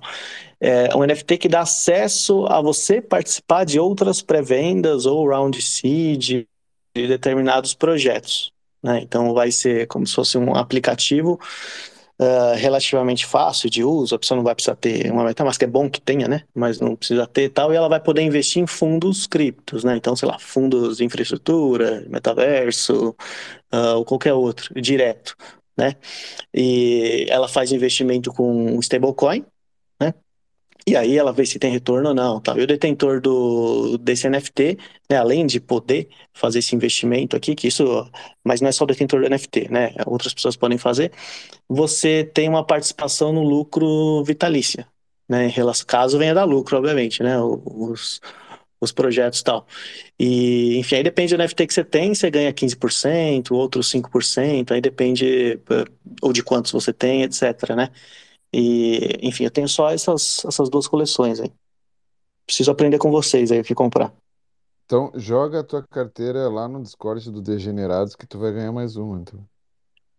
Ah, tá, Ixi, tá essa é frizinha, hein? Na rede Gostou, Polygon. Gostou? Gostou? Boa, Boa Bagre. Boa. boa. Jabazão bonito, hein? Jabazão Boa, bonito. Mas, ô, Caio, a gente faz aí, às vezes a gente se reúne lá no Discord, no canal de, de áudio mesmo, né? Que dá para espelhar a tela e a gente fica falando um pouco de como é o movimento, até do o ABC que tá aqui em cima com a gente. É desenvolvedor de um, de um bot de NFTs que faz ofertas infinitas, milhares de ofertas e cobre outras ofertas. Então é um sisteminha simples de fazer dinheiro NFT, comprando com oferta e vendendo no floor né? Faz uma Uhum. análise antes, busca o dinheiro ali. Então, se tiver, tiver curiosidade, eu te convido a participar. A gente pode marcar um dia, Claro. mostrar como é que funciona, qual que é o nosso, por que que somos degenerados. E mais, um dia aparecer com a gente numa quinta-feira, que a quinta a gente faz simultâneo aqui no Twitter e no, no YouTube. Só que também daí com espelho de tela, né? A gente consegue jogar o vídeo aqui no Twitter, então às vezes dá um entendimento Uhum. mais fácil para as pessoas, dá pra gente fazer um, um bem bolado aí. Claro, Pô, aceito. Aceito sim. e no geral, rapaz, cara, quero agradecer demais. Você engrandeceu muito o nosso Space aí, maneiro demais. Muito feliz por ter participado. Obrigado, Me Solta aí. Ô, Me Solta, bundou, hein? Bundou, hein? Essa aí vai ficar marcada, anotada nos anais da Web3. Tu não veio dar o alô aqui. Eu vou mandar um convite aí, ver se dá tempo de chegar e dar só um alô pra galera. Mas, pô, mestre Caio, massa demais. Parabéns pelo trabalho, parabéns pelo conhecimento. Porra, ah, uma referência grande pra gente, cara que já tá bastante tempo no mercado, tem uma visão muito mais profunda aí. E, pô, maneiro demais. Fico feliz por ter aceitado. E, pô, já estamos seguindo. Todo mundo, galera, pinado aqui em cima, o YouTube do Caio. Quem não conhece, quer tentar entender também dessa forma. É uma... Pô, é até bom, cara, porque a gente fala muito de NFT e cripto em geral aqui, cara, e a gente não se liga nisso. Isso é uma oportunidade de mudar de vida muito poderosa. Sim. É, eu, eu acho muito legal, assim, eu respeito muito o pessoal que está mais tempo na, na cripto aí antes da última bull run, porque tem muita lição para para ensinar, né? A gente tem que ouvir muito esse pessoal aí, porque Exatamente. para evitar, né? Principalmente o que dá errado, né? Tem muita coisa a ser ensinada aí de do que não fazer na Web3. Isso, é- cada vez que a gente traz alguém aí com mais experiência, fico muito feliz aí. O pessoal que está ouvindo aqui também tá, tá, tá tendo essa, Só absorvendo essa soma, né? informação toda aí. É isso aí. Muito obrigado aí pela presença. Muito Eu, eu que tua. agradeço o convite aí. É grande honra poder participar aqui e obrigado também ao Me Solta Hits aí que fez o meio campo. Uma Me solta pergunta para você, Caio. Você já falou com o Me Solta ou só digitou com o Me Solta? Não, já. Eu não lembro se eu falei por voz, mas eu, inclusive, mandei brinde já pro Me Solta. Daí que ele ganhou lá no meu canal num, num Ah, é? Você mandou brinde para ele e não mandou É, com... nenhum para nós aqui? É o Ó, endereço pera lá, na pera lá, pera lá. Ele Eu não ganhou sabia que. demais. Isso que é Pera aí, brinde. mano. que, que é Até, brinde? até um. Eu mandei até um um whisky single malt pra ele. Que ele tinha. Pra ele Ô, apreciar lá. louco! É, Ô, louco, professor! Mas não, pera lá. Só porque o Missalto tem 4 Olha. milhões de seguidores, aí não, pô. Eu Mandou um também. brinde Eu físico, quero, Lipe. eu quero um desse também, hein? Um single É que ele, ele, ele acabou ganhando. Ele tem, tem muita Ah, sorte, acabou ganhando no sorteio. Pre-Money lá. Ah, não, então tá Ah, bom. Então sorte tá bom. quanto a outra, meu irmão. Ah, Ele precisa, ele precisa de Pô. seguidor, né? Se, se Galera, quem não conhece o ajudar já. Quem segue aí. Que ele Segue tá numa ele, tá campanha de seguidores que ele tá É. começando a carreira. Vamos que vamos. Pô, Macaião, satisfação imensa, meu mano. Sempre que quiser convidado para falar de cripto aí, para subir com a gente. O palco é sempre aberto, viu, galera? Quem não conhece, agora conhece. Los Space toda terça é um programa dos degenerados, tá aqui pinado em cima também. Quem quer aprender um pouquinho sobre NFT, quem quer conhecer o nosso mundo, convidadíssimos. Quinta-feira, é, terças e quintas, 21 horas, estaremos ao vivo todos os dias, independente do evento especial que aconteça. Pode Dependente do clima. do clima. Pode passar tufão, ciclone extratropical, vulcão no Brasil estourar que a gente vai estar aqui. Então, galera, obrigado a todos, participação aí, satisfação imensíssima. Uma excelente semana para todos. Peraí, deixa eu só dar um alô, ver se a galera quer dar um tchau antes de tudo. Aí eu vou me despedir e vou finalizar. Vai, Pvídeo, vai ABC, Leozeira, Bagre e o Caio Vila também. Fica à vontade se quiser dar um tchau pra galera aí e fazer teu jabá, aproveita que é liberado. Opa, não, é só agradecer, né, de novo todo mundo aí. Muito bacana as perguntas e o bate-papo. E quem puder, né, me siga lá no, no YouTube, no Twitter e coloque o e-mail lá no site da Uniera para receber os, os reportes, né? Muito bueno. Muito bom. Obrigado a todo mundo aí. Tá aí Valeu, valeu, obrigado. esperando. Vamos que vamos. Valeu, pessoal. Obrigado Valeu, pela Leozeira. Valeu, Lipe. Até quinta, Nos hein? vemos na Quinta é quinta. nóis. Quinta-feira vocês se preparem. O Ou couro vai comer veem, como né? sempre, rapaziada. E ó, sem álcool, hein? Vamos que Não, vamos. sem álcool eu, eu tô dormindo aqui, pô. Boa semana, galera. Valeu! Valeu, abraço.